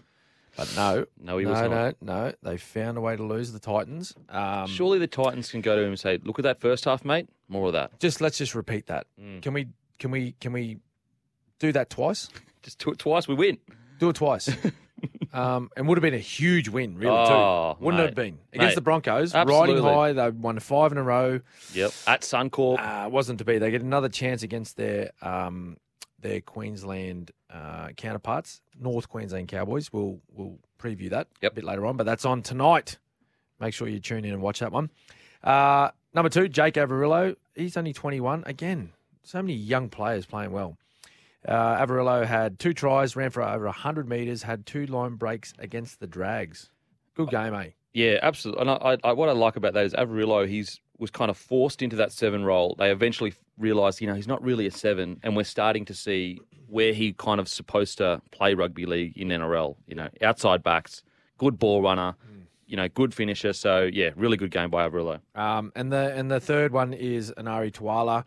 Just made his way back into the side, uh, Nui, and he finished with two tries, ran for 100 metres, had three line breaks and a try assist. Mate, That- Tuala. Ah. that's, that's, a, that's a fair effort as an outside back. Absolutely, absolutely. Tuala is tr- like he's really underrated at the Knights. I Mm-hmm. don't think he gets enough raps. I think the last last season especially was easily the best year of his career, and he's been injured, and obviously first game back to three line breaks, first game back. Yep. incredible. Now that's all. That's all like stats on with the footy. I, I think where he does a lot of his best work, Kempy, is off the ball. yeah, He does a lot of like great work with his back three stuff, like covering kicks and Yeah. his cover defense, outstanding.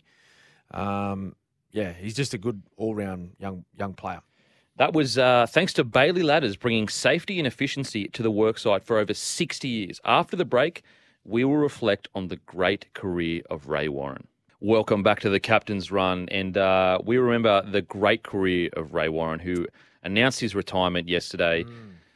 The voice of rugby league, undeniable. Oh, absolutely. And if you think back, you know, p- particularly people sort of uh, my age, uh, even yours, Mm, Kempy. If you absolutely. think back to when you were little, watching rugby league growing up, particularly the big matches, th th there's only one voice Mm. um, that that that springs to mind, and that's Ray Warren. Yeah. Um, so yeah, it was a little bit. It was it was a bit of a sad day yesterday because because you have so many memories of watching rugby league, particularly state of origin, um, you know, all the big matches like the grand finals, Mm. all these type of things. Even if you're even if you're not a league fan and you think about some of those Olympics where he commentated like the swimming, Yes. um, s- a lot of the great um, you know, gold medals that the, our athletes were able to win at, at the Olympics um, in the swimming pool. You know, Rabs commentated that. He called those big moments. So you're sort of thinking back and you're like, wow, like he- he's a type of person that you just thought, well, he'll he'll just he'll be on TV forever. Yeah. Yeah, Yeah, that, that absolutely. his voice will just be there. It's just Yeah. part of your life. Yep. Um, and and for myself and and yourself, uh, Mm. we we heard in the intro um, o- of of the captain's run. Mm. You know, we were very lucky to to play in the NRL and and the games and a lot of our s- stuff that we did Yeah. uh in our footy career. It was called by Rabs. It's crazy. So you know, I, I think for myself, and I think I can speak on your behalf too. Like we feel very fortunate that we we had that opportunity. Mm, mate. Uh, yeah, uh, th- we played it before the game. Uh, Vossi just played the, the tries against Para. Every time I hear that, I just feel I can't believe the great Ray Warren called it, Yeah, said my name yeah, on a sunk. Like I cannot believe it. I Yeah. feel so grateful. yeah. And I and I, I was saying to you when we heard that play, like I got Mm. goosebumps. Yeah. just from like like the roar of the crowd, but it's mostly Rabs' animation of it. Yeah. you know what I mean. He Like- adds so much to it. You scored four, but it was just like his voice, the way he would call that play. Oh, it's crazy. It's, crazy. What's what's uh, one of your favourite lines? My one of my favourite lines from Rabs was, "That's not a try. That's a miracle." Yeah. I I think that's the first one that springs to mind. Um, but as a um, most certainly though, I think that's on top. Mm. But another one, I, I, I just you, it's a line that I'll never ever forget. And being a Broncos fan as a, as a young fella, Yeah. I, I still remember. I think this may have been a semi final, Yeah. but um, Broncos were playing down at the Sydney Football Stadium, and and um, Alan Cairns scored a try. Yeah. And as when Rab said, he, he, he, he beat about four players. Mm. And for those of you that remember Alan Cannon, he was sort of like a edge, like his back rower, really short, sort of stocky little Yeah. fella, powerful little fella.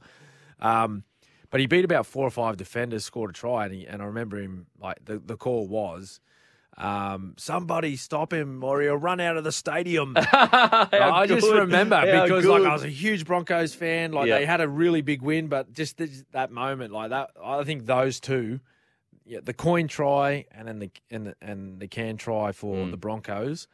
Th- those two, I think, are you know sit above everything else. you know, it's else is etched in my memory in a it's a positive and negative, but I thought it was so uh, just really well called uh, 2015 final where I forget the exact words, but he says, you know, he's won the grand final and maybe you know immortality or something Oh, along for those lines for JT? JT as he kicks Yes. that field goal. Um, mate, it, it, no one will replace Ray Warren, and, and it truly. It truly feels like a piece of the game has been taken out, you know? Oh, Like, absolutely. it who's has. going to, like, Absolutely. I just, And as I said, Leo, it's sort of people from our generation, Yeah, um, and and and above us, Mm. like uh, our parents and, Yeah. and whatnot. It's just been Rabs for so long, for so long, and he's a great man. Um, everyone here at the Captain's Run, we want to wish him all the very best in whatever he's doing now. He's Mm. retired; he deserves it. Um, but we just want to thank you, Rabs, um, for everything that you've done for. Not only our game, but but sport in Australia. You're an absolute legend, mate. absolutely. And so much so, I didn't even grow up playing rugby league, and I still knew Ray Warren. Yep. That's how big his reach was. Yes. Uh, so, yeah, Smithy said it perfectly. Thank you so much for what you did for the game. Now, let's get into a preview of the round. We've got the Titans versus North Queensland Cowboys. Uh, big game. big, big game. I actually think that I'm liking the Cowboys quite a lot. Even without the Well, they've still Origin got players? Townsend. yes, They've still got Jason Taumalolo. yeah, Tuolungi, Tuolungi, and uh, Yep. the Hammer come back. They Tuolungi and the Hammer come back. So they've got Hiku still in the back. They've still got Scott Drinkwater. Well, this is the thing. This is the thing um, with the Cowboys. So uh, over the last few years, you'd probably say no chance because they like lacked a little bit of depth, Yeah. lose a couple of players to uh, representative footy, and you're probably thinking, well, no, that's going to be a little bit tough for them. Mm. But you know, mentioning those players, like so you so you you're missing a few. You're taking out, um, you know, well, Tom Dearden can't play. He's Mm. 18th man. Um, Nanai, uh, Val Holmes, Ruben Cotter. Mm. Um, it's you'd think oh, a little bit too tough, but they're replaced with players that are first grade quality. You know, you're not replacing them with guys that are sort of fringies or Yeah. reserve graders that get their you know sort of two or three games a year around that rep period. Mm. Like J- you're getting Jason Taumalolo back. Crazy. It's just so you know this is a- and and they're in really really good good form. Mm. You know, even last week they, they had terrible completion, But I actually thought their defence was outstanding. I know they got beaten 22 0, Yep. and the scoreboard doesn't reflect that. Yep. But when you actually watched the game and watched how many points probably should have been put on them, Yeah. I think they did pretty well yeah. defensively. away from home. Yeah. big test for them uh, down at Penrith. Um, and you know Penrith were Penrith. They just they played really well as they always do. Um, but they they put up a pretty good fight. Um, the cows. The Titans, big out Tino, Oh. huge. He he was enormous last week. I don't know if you you seen his game. Two hundred he two hundred like sixty meters or yeah, something. crazy. I might that might be a little bit inflated. No, but, no, he but was up there. But He it was was up there. hundred. and- He, he was at 170 first half. yeah, it was it was definitely over 200. Incredible. Yeah, so that's that's a huge out. He, he put in a massive, massive performance um, against the Broncos. So, who comes in and fills that role? Um, well, Mo Fodawaker back. He um, he had a bit of a, an ankle issue. He's back. Isaac Liu he moves into that starting spot. Yeah. Dave Fafita he's out again. Um, he stirred up that knee last week. He come back first game last week, but he's aggravated that that injury again. Um, yeah, difficult one. They just uh, like Titans just need to they need to find that that first half where that that that's as good as footy as they played all year. Literally, like, As good as footy as they played, and the thing I really enjoyed about it was that their key position players were getting their hands on the football. yeah. Okay, like they, they had their they had their ruck players. Um, they they were doing they were doing their job. They were getting the ball in their hands, taking the ball forward, creating momentum. And when they did, that's when Sexton, Brimson, and um, uh, Campbell. That's Yeah. when they, they went to work. Absolutely. Okay, they went to work and they created opportunities. They Toby Sexton, his kicking game in the first half was Outstanding. outstanding. Two or three repeat sets. created a couple of tries. yeah.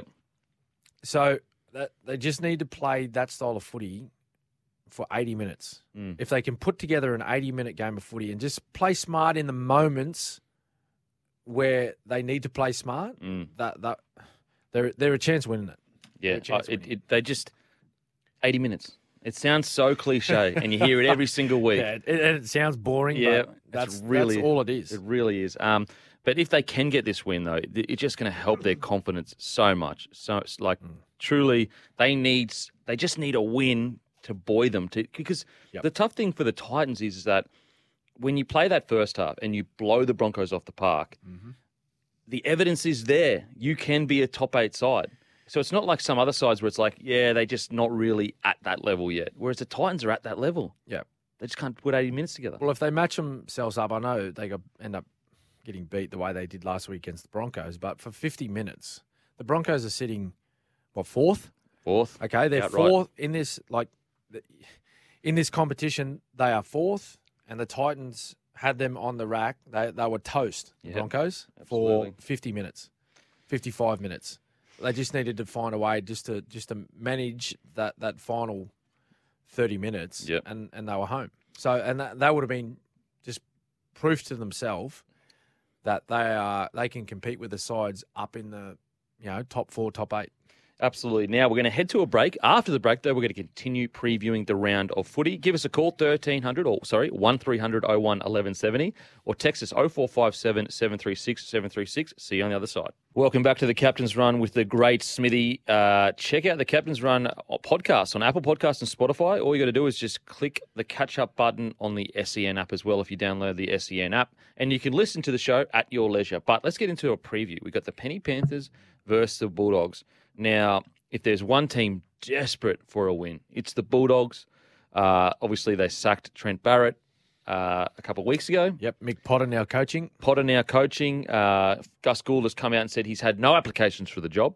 No applications for the job. So he, he said he even said he's not thinking about it. He said he hasn't thought about it. Um, but Come uh, on, come on, Gus.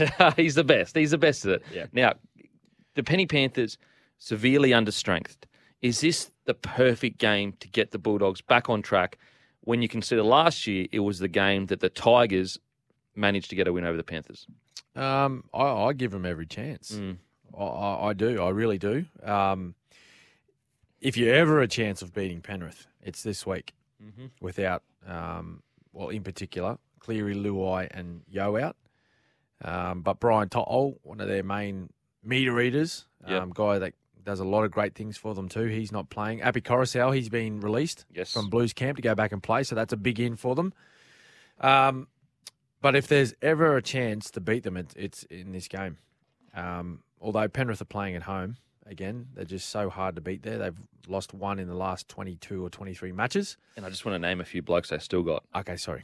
Talon May, Yes, Tungor, yes. Fisher Harris. Yeah, I know. It's Leota. crazy. it's crazy. It's Dylan Edwards. Yep. Wow. Yeah, I know. That's what I mean. I, I- I'm not saying the Bulldogs are going to win. I'm saying Yeah, if, if there's ever an opportunity This is it. to yeah, beat this side, it's it's now. absolutely. Um, but you know, Sean O'Sullivan, he comes in um, and wears that number seven jersey for Nathan Cleary. Mm. Seen him produce Couple good- of- yeah. well, well, great, he, he, great performances in the first couple of rounds. Mm. Um, a lot of people were saying it might be the time where um, you know Penrith might struggle in those first few rounds that Nathan Cleary wasn't there, but they they didn't lose, Mm. and he played really strongly.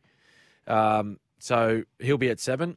Um, Kurt Falls, do you know much about Kurt Falls? He's making his NRL debut. Yeah, so I th- pretty sure I watched him in the trials, and he was solid. He Yep. was solid. You know, he, Yep. he had some good play, uh, some good uh, touches, Touches, yep. and also uh, in reserve grade, he's um, he's had some solid outings as well. So the thing is, with clubs like Penrith and, and similar to with the Storm, uh, it's their reserve seven and sixes are usually pretty good. Yeah. You know, Yeah. usually they're pretty good. And they just fall straight into that system. Yes. So I actually think, uh, you know, watch Kurt Falls. He could be one to watch for sure, especially, you know, if you're a club looking to recruit because, you know, he's never going to get the jersey off Cleary Yep. um, or Luai. And uh, if he goes well, he could be a, you know, a seven of the future for you. So, look, I actually just think that although it is a great opportunity for the doggies, I just think the Penny Pants is going to be too strong. Yeah. Well, it's hard. You, you, it's hard to knock the champions, eh? Yeah. It really is. And as you said, like the the one the one thing that makes Penrith so strong is that they, you know, from from player one all the way down to say thirty, Yeah. they're all you know well well trained. Um, they've got great skill and they know their system. Yes. Okay, so they just they just come in and they fall straight into that Penrith system where they know exactly what's required of them in that in that particular position they're playing. Yeah. Absolutely. There's just a style of footy that they just fall into and, and Yeah. just they just continue on. and and systems. You know, like you know when to have great line speed, when to try to Yep. keep the ball in play. All Yep. of these things, you know, they may not be done at the same level that Cleary can do them, That's right. but ten percent less still may be It's enough. still good. It's still really good. Still really good. Yeah. So look, I, I think this is a really good opportunity though for the dogs. Now I'm pretty sure I think Dufty has been dropped from the side. That's what I re- was reported, yesterday. Okay. Um, again, that's just reported, not confirmed yet. With the doggies, I've got Tavita Pango Jr. out, sidelined, and uh, he is really their go to guy when it comes to breaking games apart. Yep. How do you see them winning the game? Um, yeah, l- again, difficult. We, every time we preview a uh, a game, um, which includes the Panthers, it's it's it's Oh, a really mate. hard one. Even- Yeah. Like oh, even when we previewed like the Storm one, Yes. um, it's just again you need to be a little bit unorthodox and and you you got to be prepared to start well. You got to be prepared to start well and continue that energy and play with some physicality. Yeah. Because if you don't, the good sides like Penrith, they they will dominate you. Yeah. They they will just dominate you. They will grind you into the ground, and they're happy. They're happy to not score points early. Mm. All what they're trying to do is they're just trying to sap sap all the energy, all the life out of you. So at some point in the game, as the game wears on, particularly in the second half, it's just it's uh, you feel as though it's just too hard, Mm. and that you're just getting strangled or suffocated by the way they're playing. I mean, Cowboys last week, perfect example. Yep. They hung in, hung in, but eventually just opened Uh, up. Eventually, like when when you watch Penrith and they've they've just they've mastered they've got this ability right now that which makes them so good. Mm. Okay, is that you can watch them and you're like, oh, you know, it's there's not a lot of flash things happening and blah blah, blah and all of a sudden they've put twenty on the opposition. Yeah, Do you so know what I mean? true. Like it's Yeah, it's yeah. that's that's just the way they're playing at the Yeah. moment. It's just like, well, they haven't done anything too like they haven't done anything too Hmm. spectacular today. They're not. You know, it's not too much razzle dazzle. Oh, hang on a minute. They're winning by 20. Yeah, it's crazy. It- it's so true too. You look up ten minutes later, Yeah. and it's try, try, try, Yep. and you're going, oh wow, what just happened there? But Yep. we're going to head to the break. After the break, we're going to go to your text, and then in the final hour, we'll continue previewing the games, but we'll have a deep dive into Origin preview and how each team can win the first game of the series. Welcome back to the captain's run with the great Smithy. We've got some text, Smithy. What do we got there, mate? No, we've got a few here. Um, well, it says, Hey, Smithy, Jake from the Gold Coast, mate, wanted to hear more about three of your worst worst origin memories or plays. Not the best, just the worst. Up up the Maroons. If you, wouldn't you? Why do you want to hear about the worst what one are if the you're a good Maroons, ones? Maroons Jeez. fan. Um, three of the worst. Okay, probably probably watching, probably out of the time I spent in that team, probably watching the Blues lift the shield Yes. in 2004, five, and then 2014, What what hurt more, you reckon? Four or five or 14? 14. Really? Because because of that run. 14 we, we'd won eight in a row and let, like i'm not being not being um, selfish or, or just greedy Mm. but we we just we wanted that run to continue Yeah, yeah. we just wanted it to keep going mate. we're looking at 10 Oh, could That you would've been imagine? nice. Oh, man. And you ah, ended it's up all right winning. little blip on the radar Okay, you a little can't bit. can't be greedy Can't be greedy. Eight in a row. I think that's enough. I think we can appreciate that. Uh, after the news, we're going to continue our round thro- 13 preview and also have a deep dive into a preview of Origin 1. Welcome back to the Captain's Run with myself and the great Smithy. Uh, let's get into a preview. Manly Sea Eagles versus the New Zealand Warriors, 7.35 Saturday night at Four Pines Park. Seagulls to Pow, Saab, Lawton, or return for them. Uh, Foran moves into the halfback role for Cherry. Schuster is named at 5'8". In the team, team news for New Zealand Warriors, hooker Wade Egan and back rower Bailey Siren have been named to return for the Warriors, replacing Freddie Lossick and Dynamis Louis. Thoughts about this game, Smithy? Uh, yeah, Manly at home. Um, obviously missing their skipper, Daly Cherry Evans, um, in the Queensland side at the moment. Kieran Foran goes to half. Look, he, he's playing outstanding, Kieran Foran. Mm. Um, Schuster, though. Schuster. Silky, Silky To Schuster. Play at number six. I think it, it's his favoured position, It is. I think, and that's Yeah. where he, he wants to play. Here's your opportunity. He wants to he wants to eventually move into that, that six jersey and, and play there long term. So great opportunity for him. Massive. Mm. And and like the, look, he he is silky. Like he he's got great skill. He's got he's got time. When he's got the ball in his hands, it's like he's got he just slows the game down. Mm. Slows the game down, and just his ability to get the ball, holds it out in two hands, just sort of half mesmerizes the defense. Plays really square at the line too. Mm. Yeah, So he yeah. just he holds up he holds up um, the opposition defenders and just. Um, create space, or he doesn't create space. What he does is he just maintains space on the outside for his outside men, Mm. um, and just his ability. Like he just got lovely touch with his Mm. hands, nice soft passes, good, great, great opportunity for him to say, "Hey, listen, I'm putting my hand up. I'm, Yeah. I'm, I'm your future six. Yeah. Um, which I think that yeah, they've they've sort of penciled him in with with uh, Foz moving on to the Titans next year, but. Um, yeah, I, I think Manly can win this one. I, I, re- I think they can. They're, they're in a position like a lot of like, like the Titans, where some games they look really good, yeah. and then others you're just like, "Wh- where's that Manly team I, I seen last week? Where are Yeah. they? Where have they gone? And they can do that. They can do that inside the 80 minute games as well. Absolutely. Can't they? Even against the Storm, you know, for a lot of that game, they were in it. Yeah, Maybe like 50 minutes. You're Yeah. sitting there going, wow, this is a manly without Tommy Trebojevic. yeah, that's right. And then just boom, out of nowhere. Yep, that's right. And um, you know, mentioning what we what we spoke about earlier too with Jake missing out, I'm, Mm. I'm pretty sure he'll be Oh, he'll be in for an absolute blinder. Uh, absolutely. Absolutely. What, Uh, what are you thinking here?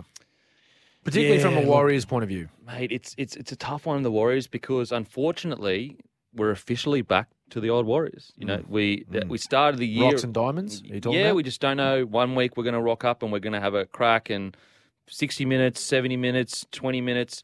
Uh, and the, the disappointing thing is at the start of the season, we actually put, to, not we, the New Zealand Warriors put together four or five good weeks. They actually won, I think, three on the trot, and it probably should have been four, except they had some really tough calls against them against the Roosters. yes. And so it almost feels like the Warriors might need to take another step back to take a step forward because they're just falling into old bad habits that the Warriors it looked like under Peyton had got rid of it. So Peyton had that last eight or so weeks with the squad, and it seemed like he really galvanised them. And then obviously they start the year really well this year. So it's a really tough one. I don't know how to pick the Warriors, but I will say in their defence, they've lost both Lodge and Fanua Blake. What are your thoughts on the Lodge situation? Yeah. Very, very bizarre. Yeah. Do you, do you think it was smart by them to get rid of him so soon when they need? I'd runners? actually grant the release. yeah, and pay out in full. Just yeah, wow. Yeah, it's a, it's a it's a it's a situation we don't really see that often Mm. at all. Yeah, A club just saying, "Yep, no worries, mate. We'll pay you every cent as well." yeah. Not only can you stop playing footy now for us, we'll Mm. Yep. pay you your entire contract. Yeah, it's incredible, really. Um, and and something like what's what's the backstory to that? There was- Well, Well, well, there's something something I read something somewhere. I Yes. just seen the headline about some pub incident or Well, so the owner owner has come out and said they had an argument, right. and then it just didn't get good since then. Like it didn't recover the relationship. But Lodge has kind of said that argument wasn't a factor in it, and also Lodge was offered quite a big contract for them, and Okay. initially he was going to stay, but then that issue happened, and now he's not going to stay. So Wow. something's happened. Well, yeah, okay. Well, well, yeah, clearly something's happened. Um, I, I, I think something.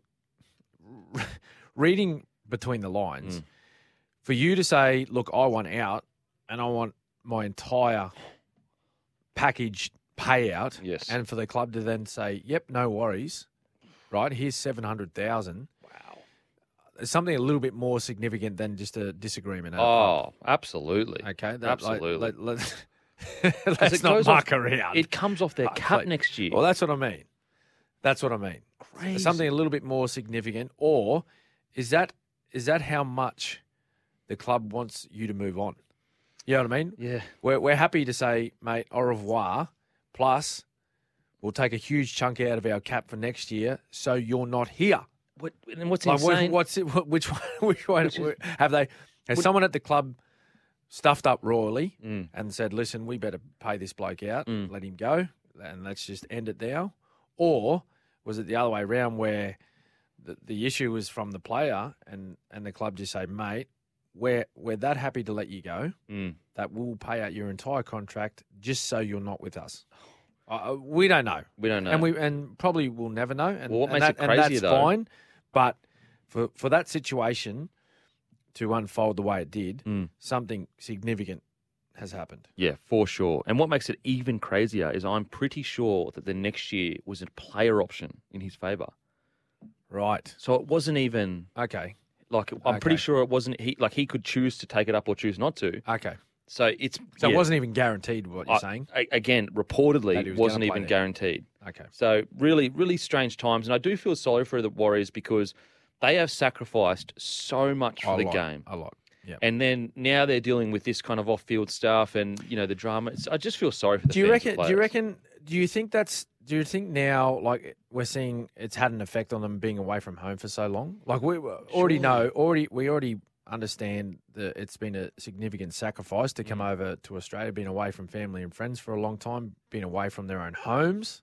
Um, you know, so it's very unfamiliar sort of you know, living for them Mm. over the past you know, couple of seasons. Mm. Although they, they did commit themselves. So, okay, so they made the decision to commit Mm. to, to stay over and play, which is great for the competition. They get to continue playing as well. Um, but do you see? Do you feel as though we'll see improvement from that footy side when they return back? They're they're going. They're only going back in a couple of weeks. Mm. Round sixteen. It's Round 16, they're back at Mount Smart Stadium in Auckland in Yeah. front of home fans. and It's going to be huge. Do you think? Do you think that we'll see an improvement from them when they're back in New Zealand, playing in New Zealand? look, it's it's a tough one because I actually don't think we'll see it till next year. I think it's going to take a while for them to settle in back home. They've been gone for so long; it's all, it would almost be like moving again. Um, so I hope that they improve, but I, I really just don't know because the club is in this very strange position right now. You know, they just, uh, for example, even their recruitment has been hit. Like certain players, you know, for their own reasons, can't go back home to the New Zealand with them, and you Yeah. just, ah, yes. you know, Yeah, it's just yeah. it's just a very strange situation the club is in, and um, you know their fans and their players have sacrificed so much. It sucks that they're in it. But let's get to the next game. We've got the Raiders versus the Roosters. Uh, Jack White and Papali'i are due to uh, out due to Orange commitments, but replaced in the starting side by Matt Frawley and Corey Horsburgh. Hadawira Nawa joins the bench along with Trey Mooney, who will make his NRL debut for the Sydney Roosters. Tedesco, Tupou, Lindsay Collins are out due to origin commitments, while Suwali will be released to play. However, Suwali still needs to pa- pass concussion protocols from last week. Joey Manu shifts to fullback. Nangama moves to Mm-hmm. centre. Billy Smith comes into the wing for Daniel Tupou, And uh, Tokiauho moves to prop. Tupanua comes into the starting side and Egan Butcher joins the bench. How do you see this game playing? Well, out? it's a lot like Penrith, isn't it? When you look at that lineup, you're thinking, "Wow, you've got Tedesco, Tupo, Lindsay Collins out," but that's a that's a still a strong footy Mm, side. The Roosters. absolutely. still a strong footy side. Although I'm liking the way the Raiders are playing at the moment, Mm. I really am. yeah. They've Right. they've sort of rediscovered their identity of s- of of sorts, where they're just that that grinding, play physical, Mm. um, drag you into our style of footy type of t- uh, team. Um, but I, I, yeah, the Roosters are. I think they were going to be a little bit cla- too classy um, for the Raiders. Although this is down in Canberra, this is Huge. down in Canberra, which which I think is in favour of the Raiders. Going to be f- absolutely freezing. See down Dylan there. Brown on the, the camera the other week? What was it? Dylan Brown on camera was like literally shivering as he's doing the interview, going, Bro, it's so cold. And he's from New Zealand as well. That's how cold it is. Mate, Get them out of there, Mate, Seriously, like, so or- like cold. param- uh, any coats? mate. Any yeah, jackets yeah, for the players? Did he something. have a jacket on? He- I don't think he did. It was straight after the game. And honestly, he was shivering. He was literally shivering. Um, Surely, mate, Come on. Get the jackets out. Come on, boys. media manager. Uh, but Jacket, yeah, please. Back to the Raiders. I, I agree with you. I feel like they have turned a little bit of a corner, Mm. and I understand they lost last week. But we have to remember, like they lost to a, you know, the Eels are a top tier side, yeah, that's right. and they took it to them all the way to the end. Yep, they did. The only the only knock on them this week is is two guys that lead that sort of physical style of footy in in Jack White and Josh Papali. Uh, sorry, Josh Papali'i. Um, and and he's been in very good form, particularly the last two weeks. Josh Massive. Papali'i, Oh, just with massive. with with his strong carries, um, some of his like the impact he's had defensively with some of his big hits. Mm. Um, and as we know, like we, we spoke about Jack White and the way he plays with his, um, you know, his kick, his kick chase, um, his aggressive defense from the edges, Mm. and, and he's a and he's a great ball runner. Um, yeah, it, it- they they might they might just feel the loss of those two a little bit more than what the Roosters do with Tedesco, Tupou, and Lindsay Collins. I will say, if the Raiders do get the win, Tarpane to get man of the match. That's my tip. Oh, really? If the if the Raiders win, Tarpane gets man of the match. He's been outstanding the last no, he couple has of been weeks. playing well. Um, and with the Sydney Roosters, you know, I spoke about it with uh, the great Tristo from Topsport, but Yes, you know, the crazy thing about the Roosters is they get to keep Kiri and Walker in their halves combination. Also, their nine, uh, which will be pretty sure it's is it Con- Verrills is it Verrills this week or, or Connor- Hutchison or Connor Watson? Either way, it's a it's a nine that has been there for the whole year. You know, so they don't lose a nine. And, Hmm. No, and- no, it's not a fresh face coming in. exactly. So that's where I feel like the the Roosters could really get the win because they've got players in key positions. That essentially, so Hutchinson will be in the nine role. He's obviously been there, Yep. um, and Watson will come off the bench. So, like outside of Radley being injured, their spine, you know, Manu has played there plenty of times, enough times. Their spine is pretty set. You know, it's Yep. played together. Yep. No, look, uh, as I said, they're they're a classy footy side, and um, uh, yeah, if they if they yeah they play well, I think they get the job done against Canberra. Now it is a bye week, so there aren't you know a bunch of different games, but we have to talk about the Tigers have come out and said they're doing a mid-season review, and it's weird. A couple of weeks ago, Michael Maguire's job was set, all good, nothing to worry about. But then rhetoric has come out. For example, I think the chairman has come out and said there's nothing in front of me right now Oh no, that says Michael Maguire's job is in threat or you know in trouble. Mm-hmm. So the the smoke is rising around Michael Maguire's situation of the Tigers. What what do you think is the best way forward for the Tigers? um, I don't know. Like do they, well, he won two two in a row there, right? There's there was talk about oh, he sacked, get rid of him, get rid Mm. of him. They come out and win uh, two games. That's when Jackson Hastings come back and Yep. and, um, was chucked in the halves. Um, and they took they took a couple of big scalps in those two matches, but then since then they've well they've been better. They've been much better. Absolutely, they've yeah. been much better. to Except be for last honest. week in that second half, but outside of that second half, absolutely. Yeah, they've they've been there's been a huge improvement. Um, so I don't know. I don't, do you look at do you look at the results or do you look at where the teams come from from the start of the year and make your judgment from that? Mm. Do you say, look, there's been a difference, there's been an improvement, but still no results? The only thing is, like, if if, if you get rid of your coach, who replaces him, and does that person, does that person do, can that person do a better job? Mm. Or it's not even about doing a better job. uh, It's does he does that person then bring results? Mm. Because that's what you're essentially, that's what you're getting rid of. your exist your existing coach for Yeah. because he's not winning. Yep. So if you bring someone else in, what changes? I think that's that's what you need to look at. And you know who's on the market as a coach that you know Yeah. that well, you, well, there's always names tossed up there about, you know, like your Flanagans, um, Cameron Serraldos, Mm. uh, Paul Green. Um, you always get those similar names coming up. yeah Um, I don't know. yeah I actually don't know. it's tough. I, I I don't know, and that's what I, that's what I mean about if you're going to flick a coach. Okay, it- clearly they they need to be replaced. Mm. Is that person that comes in to replace them?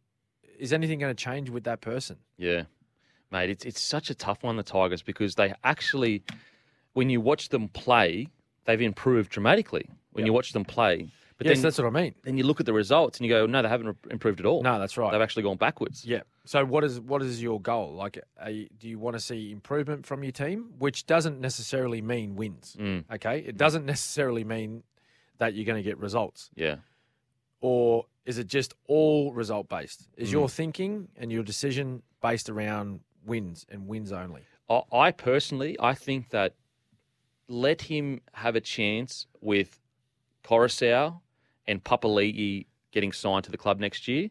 Keep him around Yeah. and give him, you know, basically say you got ten rounds. Well, that was a bit like the dogs, though. Mm. When you think of Trent Barrett, True. Mm. like he had, he's got kick out. Well, he doesn't anymore, but the dogs have kick out and Reed Barney coming. You'd like to think that they're going to have a positive impact on that footy club. Oh, massive, Right? Massive. But the dogs just went, nah, sorry, mate. Gone. Yeah, look, We're not waiting. yeah, it's tough, mate. I honestly don't know what the answer is, but I, I will say that the Tigers, aside from that last uh, 40 minutes, have been much, much better as a side. Um, and I personally think because he's won a premiership, you back him in. If he gets Api Coruscant there and he gets uh, Papali'i there, give him 10 games. And then at 10 games, if he's not, you know, got a better record than what you want or whatever, that's probably when you need to part ways, probably. Um, but we're going to head to a break. After the break, we're going to do a deep dive into Origin Preview 1. How does the Blues win? How does Queensland win? We will discuss it all after the break. Holy schnitz. Time now for the sporting highlight of the week. Thanks to Schnitz, home of fresh, golden, handcrafted schnitzels. Welcome back to the Captain's Run with the great Cameron Smith. Now, Smithy, when I talk about great things, I say Smithy and I also say Schnitties. Smithy and Schnitties. They're They two go great well, things. don't they? They, they Mate, I'm actually, as in, telling as ya. in, as in, they sound similar and they go well when I'm eating schnitz. Too. Oh, mate, they are absolutely incredible. And so we've Love got it. the Schnitz uh, sporting moments of the week. Now, I'm going to go first. Smitty, Okay. And Yep. then we'll get yours second. What do you got? But my nomination is Dragons prop Blake Laurie, the big fella, finally scoring his first try after 91 NRL games. 91. How many games did it take you, Smithy? Um, I think about four. Four? Yeah, I remember Just scoring. a dive over? Yeah, it's just a little sneaky dive. I scored against. It was against Penrith at Olympic Park in, Wow. Melbourne, in Melbourne. How good! But I, s- you know, Blake Laurie, ninety-one games in. He's in the battle station. You know, Good he's on in him. the middle of the, Yeah. the field. Doesn't get praise for what He's he in the does. thick of it. He's in the thick of it, and he loves it. He, he loves the battle, and he gets a try as well. So congratulations, Blake! Absolutely stoked for you, mate. He must have been maybe heading up into the sort of top five category of most games without a try. Well, Alex Twoll is up there now, going, "Oh no, oh no, life is about to get He's very he's hundred plus now. hundred plus now. No try." Wow. And in his, Folly. in his hundredth, there's literally a bit where uh, one of a West Tigers players snakes a try off him. Oh no. but then the try gets disallowed. It's crazy, oh no. crazy. I, I think that was that his game when he got caught up in the banner. Was that twelve? Yes, yes, that's trolley. Mate, sort the banners out. What's going on? Brooksy had the same thing at the Tigers. Whoever the banner guy is at the Tigers, mate, Mate, don't make it so like tough to run through. Yes. Like little less sticky tape. what's doing there? It's like a cement wall. If 12 can't get through it, no one can. Why is that so funny? That stuff. Oh, Mate, I still remember. Um, I think this is 2009 grand final. Mm. We're playing Parramatta. Look back to the replay. 2009 or 2012. Mm. I, I, I forget which one. But I, I still I vividly remember Ryan Hoffman getting caught up in our banner. You know, how we used to run through the banner every game. wasn't Yeah. just the big ones. yeah, It's just a, like, a Victorian thing. yeah. And uh, I've, we've come cruising through. I ran through the middle. For some reason, Ryan Hoffman tries to run through the edge. Well, that's the Oh, no, strongest close- part. Yeah, yeah, And he got like caught up, twisted up. yeah. They're good. and he went out and scored the first try of the game. So clearly didn't Yeah, um, karma. affect him too much. Okay, good. my nomination uh, for the holy schnitz sporting moment was well, It was when the Titans were winning 24 to 10. Okay. Bronx just scored, got himself back in the game. Still, though, like Titans are up by 14. They should uh, they should ice the game. Mm. But no, they go for a short kick off. Oh, wow. They up for a short kick Oh, off. Tino, up by Tino, 14. Tino. Um, was it Tino's decision? Yeah, he came out after the game in the press conference and said, I just want to apologise. Like, I, Oh, no. I didn't I didn't know that because I think he didn't know the full rules of the kickoff. Like he couldn't regather it or something unless it hit the ground after the ten meters. Oh, he thought it had to hit the ground. Yes. All it has to do is cross the line. Yes. He, so he could have actually. Anyway, yes, no, uh, don't call for that. Tino? Your next game, Tino. big fella. Kick them deep. Kick them long, kick them deep. But anyway, uh, they went for the short They went for the short kickoff, and Corey Pakes, What a catch and a he run! just swooped in there and just said, thank you, I'll have that. Thank you. Took off down the field about 40 metres, uh, drew the fullback, gave it to Jordan Ricky for a try, and that, that pretty much just, it, it, it was just, they couldn't stop him from there. People at the ground reckon Suncorp called out "Holy schnitz" when it happened. wow. Um, that's They all may allegedly. well they may well. have. Allegedly. I mean, it was a weird night. They were booing, yelling out "Holy schnitz," all the good good stuff. But Yep. they were our holy schnitz sporting moments. Thanks to Schnitz, got that winning taste right now. Schnitz, handcrafted schnitzels, made fresh and made just for you. After the news, we're going deep with Origin, baby. Origin Game One preview.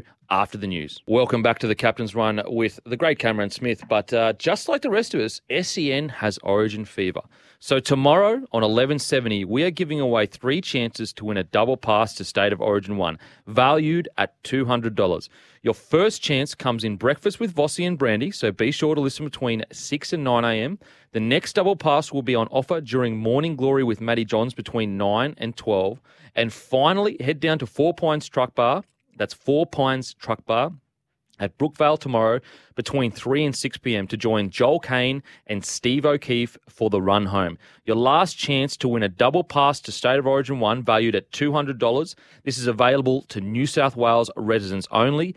SEN has Origin fever, and I got Origin fever right now. I was lying in bed. I said, My temperature's up. And I said, No, darling, Origin's around the corner. That's what I said. Now, Smithy, Yes. uh, speak speak to me uh, next week. would- You know, what are you kind of feeling the game? Like, for example, game one last year was honestly one of the fastest games I've ever witnessed. Yep. Is that something that you're expecting for game one this year? Well, it was very fast from a New South Wales point of view. They Yes, put true. Mm. plenty of points on the board. Queensland were pr- pretty much standing behind their own goal line uh, for the most part of it. But I, I just feel as though this is a much more even uh, game. It's Mm. a, it's a much more even sort of matchup of the two footy sides. Given given the situation that the Queensland clubs find themselves in, um, well, more so you know North Queensland and and Brisbane, with you know, sitting uh, third and fourth on the ladder, players in good form, a lot of players being picked from those footy sides. So Queensland are taking in guys that are just in a really good position right now, quite healthy, playing great footy, very confident, and they're up and about, and some young, energetic guys, you know, given an opportunity to play Origin. So if you if you think back to game one last year, um, Queensland took in um, a few guys under injury cloud, hadn't played a lot of football leading up to that um, that first game. Went in great form, to be to be fair, um, and just and and that week the preparation was just up and down. Like there was just you know some things happening in their preparation where players weren't training for the most part of the week. There was you know guys getting sick and all this sort of stuff. Blah blah blah. At the end of the day, we got beat fair and square by a very good New South Wales side. I just think that it's a, it's a little bit um, better, um, more even matchup this year. Um, you know, people say that New South Wales have been brought back to the pack a little bit because of you know, the injuries to Latrell Mitchell and and Tom Trebojevic, but you know, you know, they're they're wonderful players, but at the same time, when you when you look at guys like um, Katoni Staggs, Mm. uh, he has been outstanding this year. Yeah. Um, he brings different things to that footy side to what Tom Trebojevic would have or Latrell Mitchell. Mm. A lot you of know. aggression. He's aggressive. He's physical. He's extremely fit. He is fast. Now you say, oh, well, you know, like Tommy's fast and Latrell's fast, and all that," but he just he plays it. He plays the game a very different style. Absolutely. So when you when you're thinking of, you know, attacking say a Katoni Stags, you got to come up with different ways to attack down that edge to what you would have if you're facing Latrell or, or Tommy, because he's so good with his defence, and he's got a lot of speed, so he can trust himself Absolutely. to allow attack to get outside him. He he he he does so much work for his winger. Mm, Okay, when Yeah. you, when you watch the Broncos play, absolutely. you know his his winger can afford to just hang back a little bit deep, hang a little bit wide because he knows Katoni's coming to help Yeah. him. His first ten meters is incredible. That's what I Tony mean. Sacks, yeah. So he can he can say, well, righto, well, take me on, on the outside. Mm. You know, I'll, I'll just back myself to get out there and make the tackle, which which he's been doing, you know, great all year. So, like I mentioned, y- you've got two great players out, but you've got two guys coming in. I know Jack Wyden's starting there, and he's played well in that position previously. But you also Stephen Crichton, like he's in great form Mm. and he's got strong combination with those Penrith players. Mm, So there's just different things to contend with. Yeah. You're not saying, well, they're not as they're not they're, they're not a great side because um, Turbo and and Latrell aren't there. Mm, They're a very good football side still. It's just different Absolutely. faces yeah. that that bring different elements to that football team. I mean, g- tell the defensive center. It's oh yeah, boys. yeah, that's right. It's all good. I just got Katoni Stagg's big fen coming to me chest. that's right. Um, and and you're right. The the really thing about Katoni's game this year, especially his defense on their goal line, the amount of tries that he saved. Where often when a a certain player gets into attacking field position, usually when they get about five meters out, if it's a one-on-one tackle, usually they score because the momentum just takes them over. Yep. The amount of times Katoni's first ton- contact and his strength to just stop him dead Oh, it's crazy. just stops them dead. It's crazy. Yep. Um, and he's actually done a defensive job on some of the most explosive centers in the competition. Yep. And I think that you're totally right. One of his most underrated aspects of Katoni Stagg's game is his outstanding defense. Yep. Outstanding defense. Well, I remember that that game, Kempy. Sorry to cut you off, but Mm. um, so um, Sifatalakai, he had Yeah. Mm. that that enormous match against Manly down at um, Cronulla, or was his first half, Yeah. um, his first forty minutes, and everyone, all of a sudden, everyone's going, "Oh, he's got to get picked, Yeah. Mm. Freddie, you got to pick him." Like if if Latrell's not fit, you got to pick him. You got to Yeah. Mm. pick him in that in that centre position. But then they ca- he comes up to Brisbane the next week, unsighted Mm. because of the job that Katoni Staggs did. And now Katoni knew that that was a big night for him defensively. Yeah. So what he did was the first opportunity he, he got on Talakai, when Talakai got the ball, he just, I don't know if you remember, he flew off his line and just whacked him. Took it personally. He just whacked him. Yeah. Like r- stopped him in his tracks Yeah. and just said, "Mate, this is this is what you're going to face all night. Yeah. If you want to run the ball, if you if you think you're going to get a night like you did last week, think again." Yeah, absolutely. Now, I will say in Queensland's, I guess, back pocket is the one game Stags was probably outplayed was by Valentine Holmes. Yeah, And so I guess, yeah, yeah, that's you know, right, That's yeah. a good thing to have in the back pocket. That's you know Stags, although absolutely incredible. Mm. Holmes is, in my opinion, probably been the most consistent centre all year. yeah. Well, he he's been in great form, and this is what I'm saying about you know some of those players in that that Cowboys lineup and the Broncos lineup. They they they're playing some of their best football. I think I think Val Holmes has rediscovered some of Absolutely. Mm. his his best form of his career. I know he had most of that um, that that great football that he played was down at the Sharkies, playing either on the wing or at fullback. Mm. But he's just he's found a home in that centre spot now, where you know, he's been very good, particularly with the football. He, he's extremely dangerous. yeah. So he he's not he's not as big as a Katoni Staggs, Yeah. but he's still got great power. He's lightning quick. Silky too. Got great feet. Mm. Um, he, he's quite dangerous with ball in the hand, and and he's a little bit, um, you know, he he can change angles and and and move move around on the field position a little bit like what Tom Trebojevic did last year. Have you seen him swap from True. left to right, and he's all over the place. He's got that ability too to go roaming at at stages. Um, we've seen that with the Cowboys. Um, not too sure whether you know he'll, he'll we'll see that with with Queensland, but I'm sure with a guy like Bill Slater as the ca- as the coach, he he he loves seeing a- attacking football. Yeah, okay. Yeah, it's uh, really, really. I love that battle. Now, uh, without giving too much away, the ruck.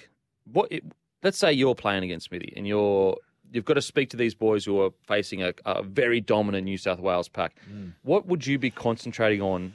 Telling the boys to control that ruck, whether it's New South Wales or Queensland. Yeah. Oh, look, I, I, I there's no secret. That's that's where New South Wales have really aimed a lot of their football over the last couple of years is, is taking on the middle o- of, Queensland, um, and and that's just that's.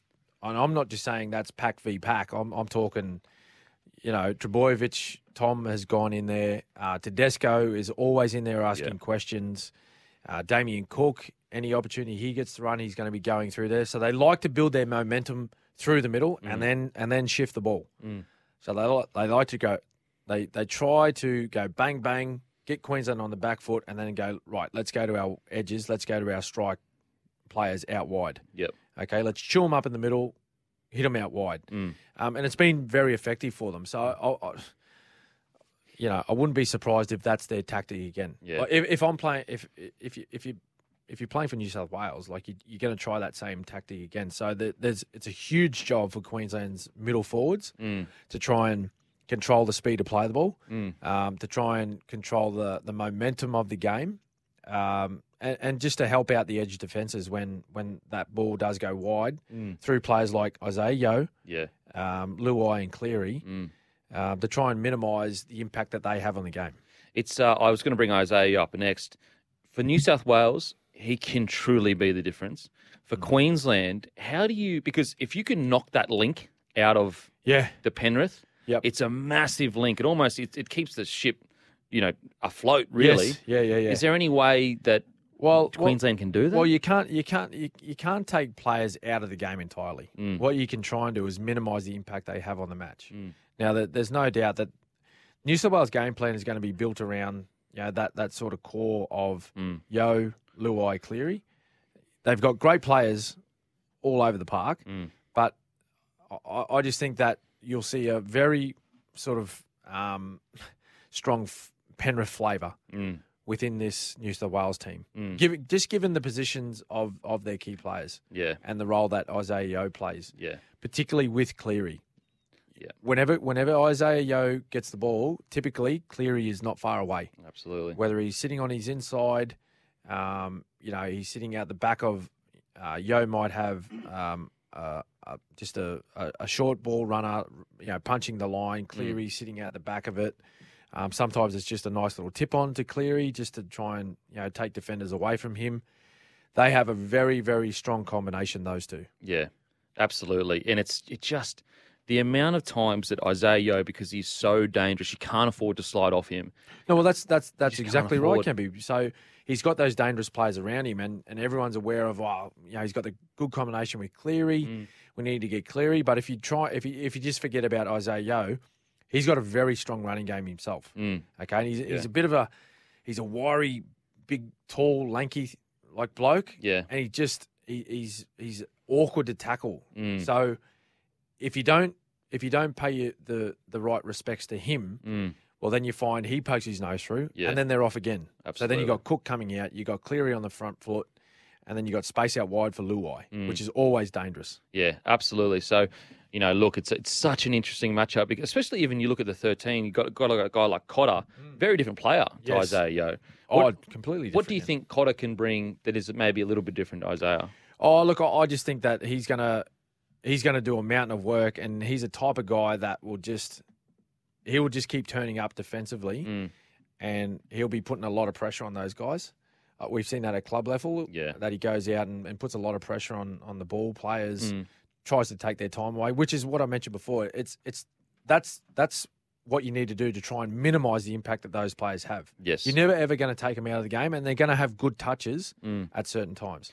Absolutely. Uh, just like the rest of us, SEN has Origin Fever. Tomorrow on 1170, we're giving all you three chances to win a double pass to State of Origin, valued at $200. Your first chance comes in breakfast with Vossi and Brandy, so be sure to listen between 6 and 9 a.m. The next double pass will be on offering during Morning Glory with Matty Johns between 9 a.m. and midday. And finally, head down to Four Pines Truck Bar at Brookvale tomorrow between 3 and 6 p.m. to join Joel Kane and Steve O'Keefe for the run home. Your last chance to win a double pass to State of Origin 1 valued at $200. This is available to New South Wales residents only. SEN has Origin Fever and we'll see you after the break. Welcome back to the Captain's Run and just like the rest of us, SEN has Origin Fever. So tomorrow, 1170, we are giving you three chances to win a double pass to State of Origin 1 valued at $200. Your first chance comes in breakfast with Vossi and Brandy, so be sure to listen between 6 and 9 a.m. The next double pass will be on our offer during Morning Glory with Matty Johns between 9 a.m. and midday. And finally, head down to Four Pines Truck Bar at Brookvale tomorrow between 3 and 6 p.m. to join Joel Kane and Steve O'Keefe for the run home.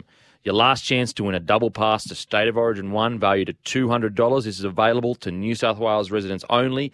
SEN has Origin fever. We got some text, Smithy. What do we got going on today? Uh, yeah, we got a couple. We got one, we got one from Will here. Will.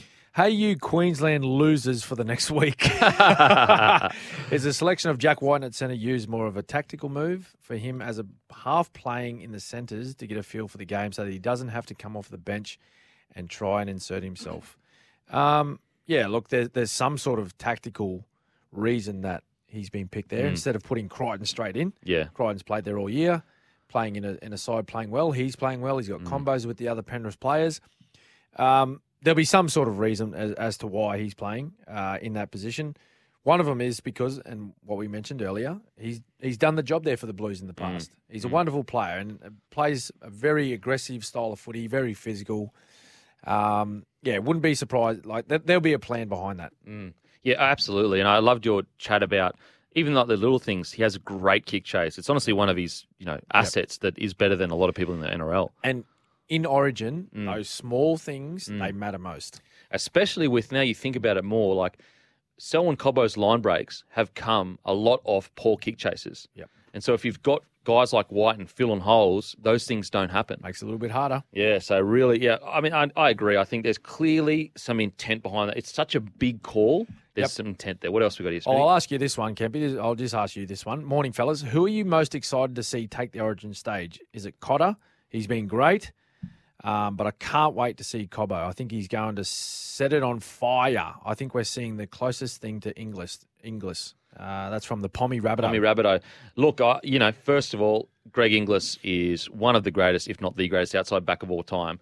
But you cannot deny the similarities in the way they play.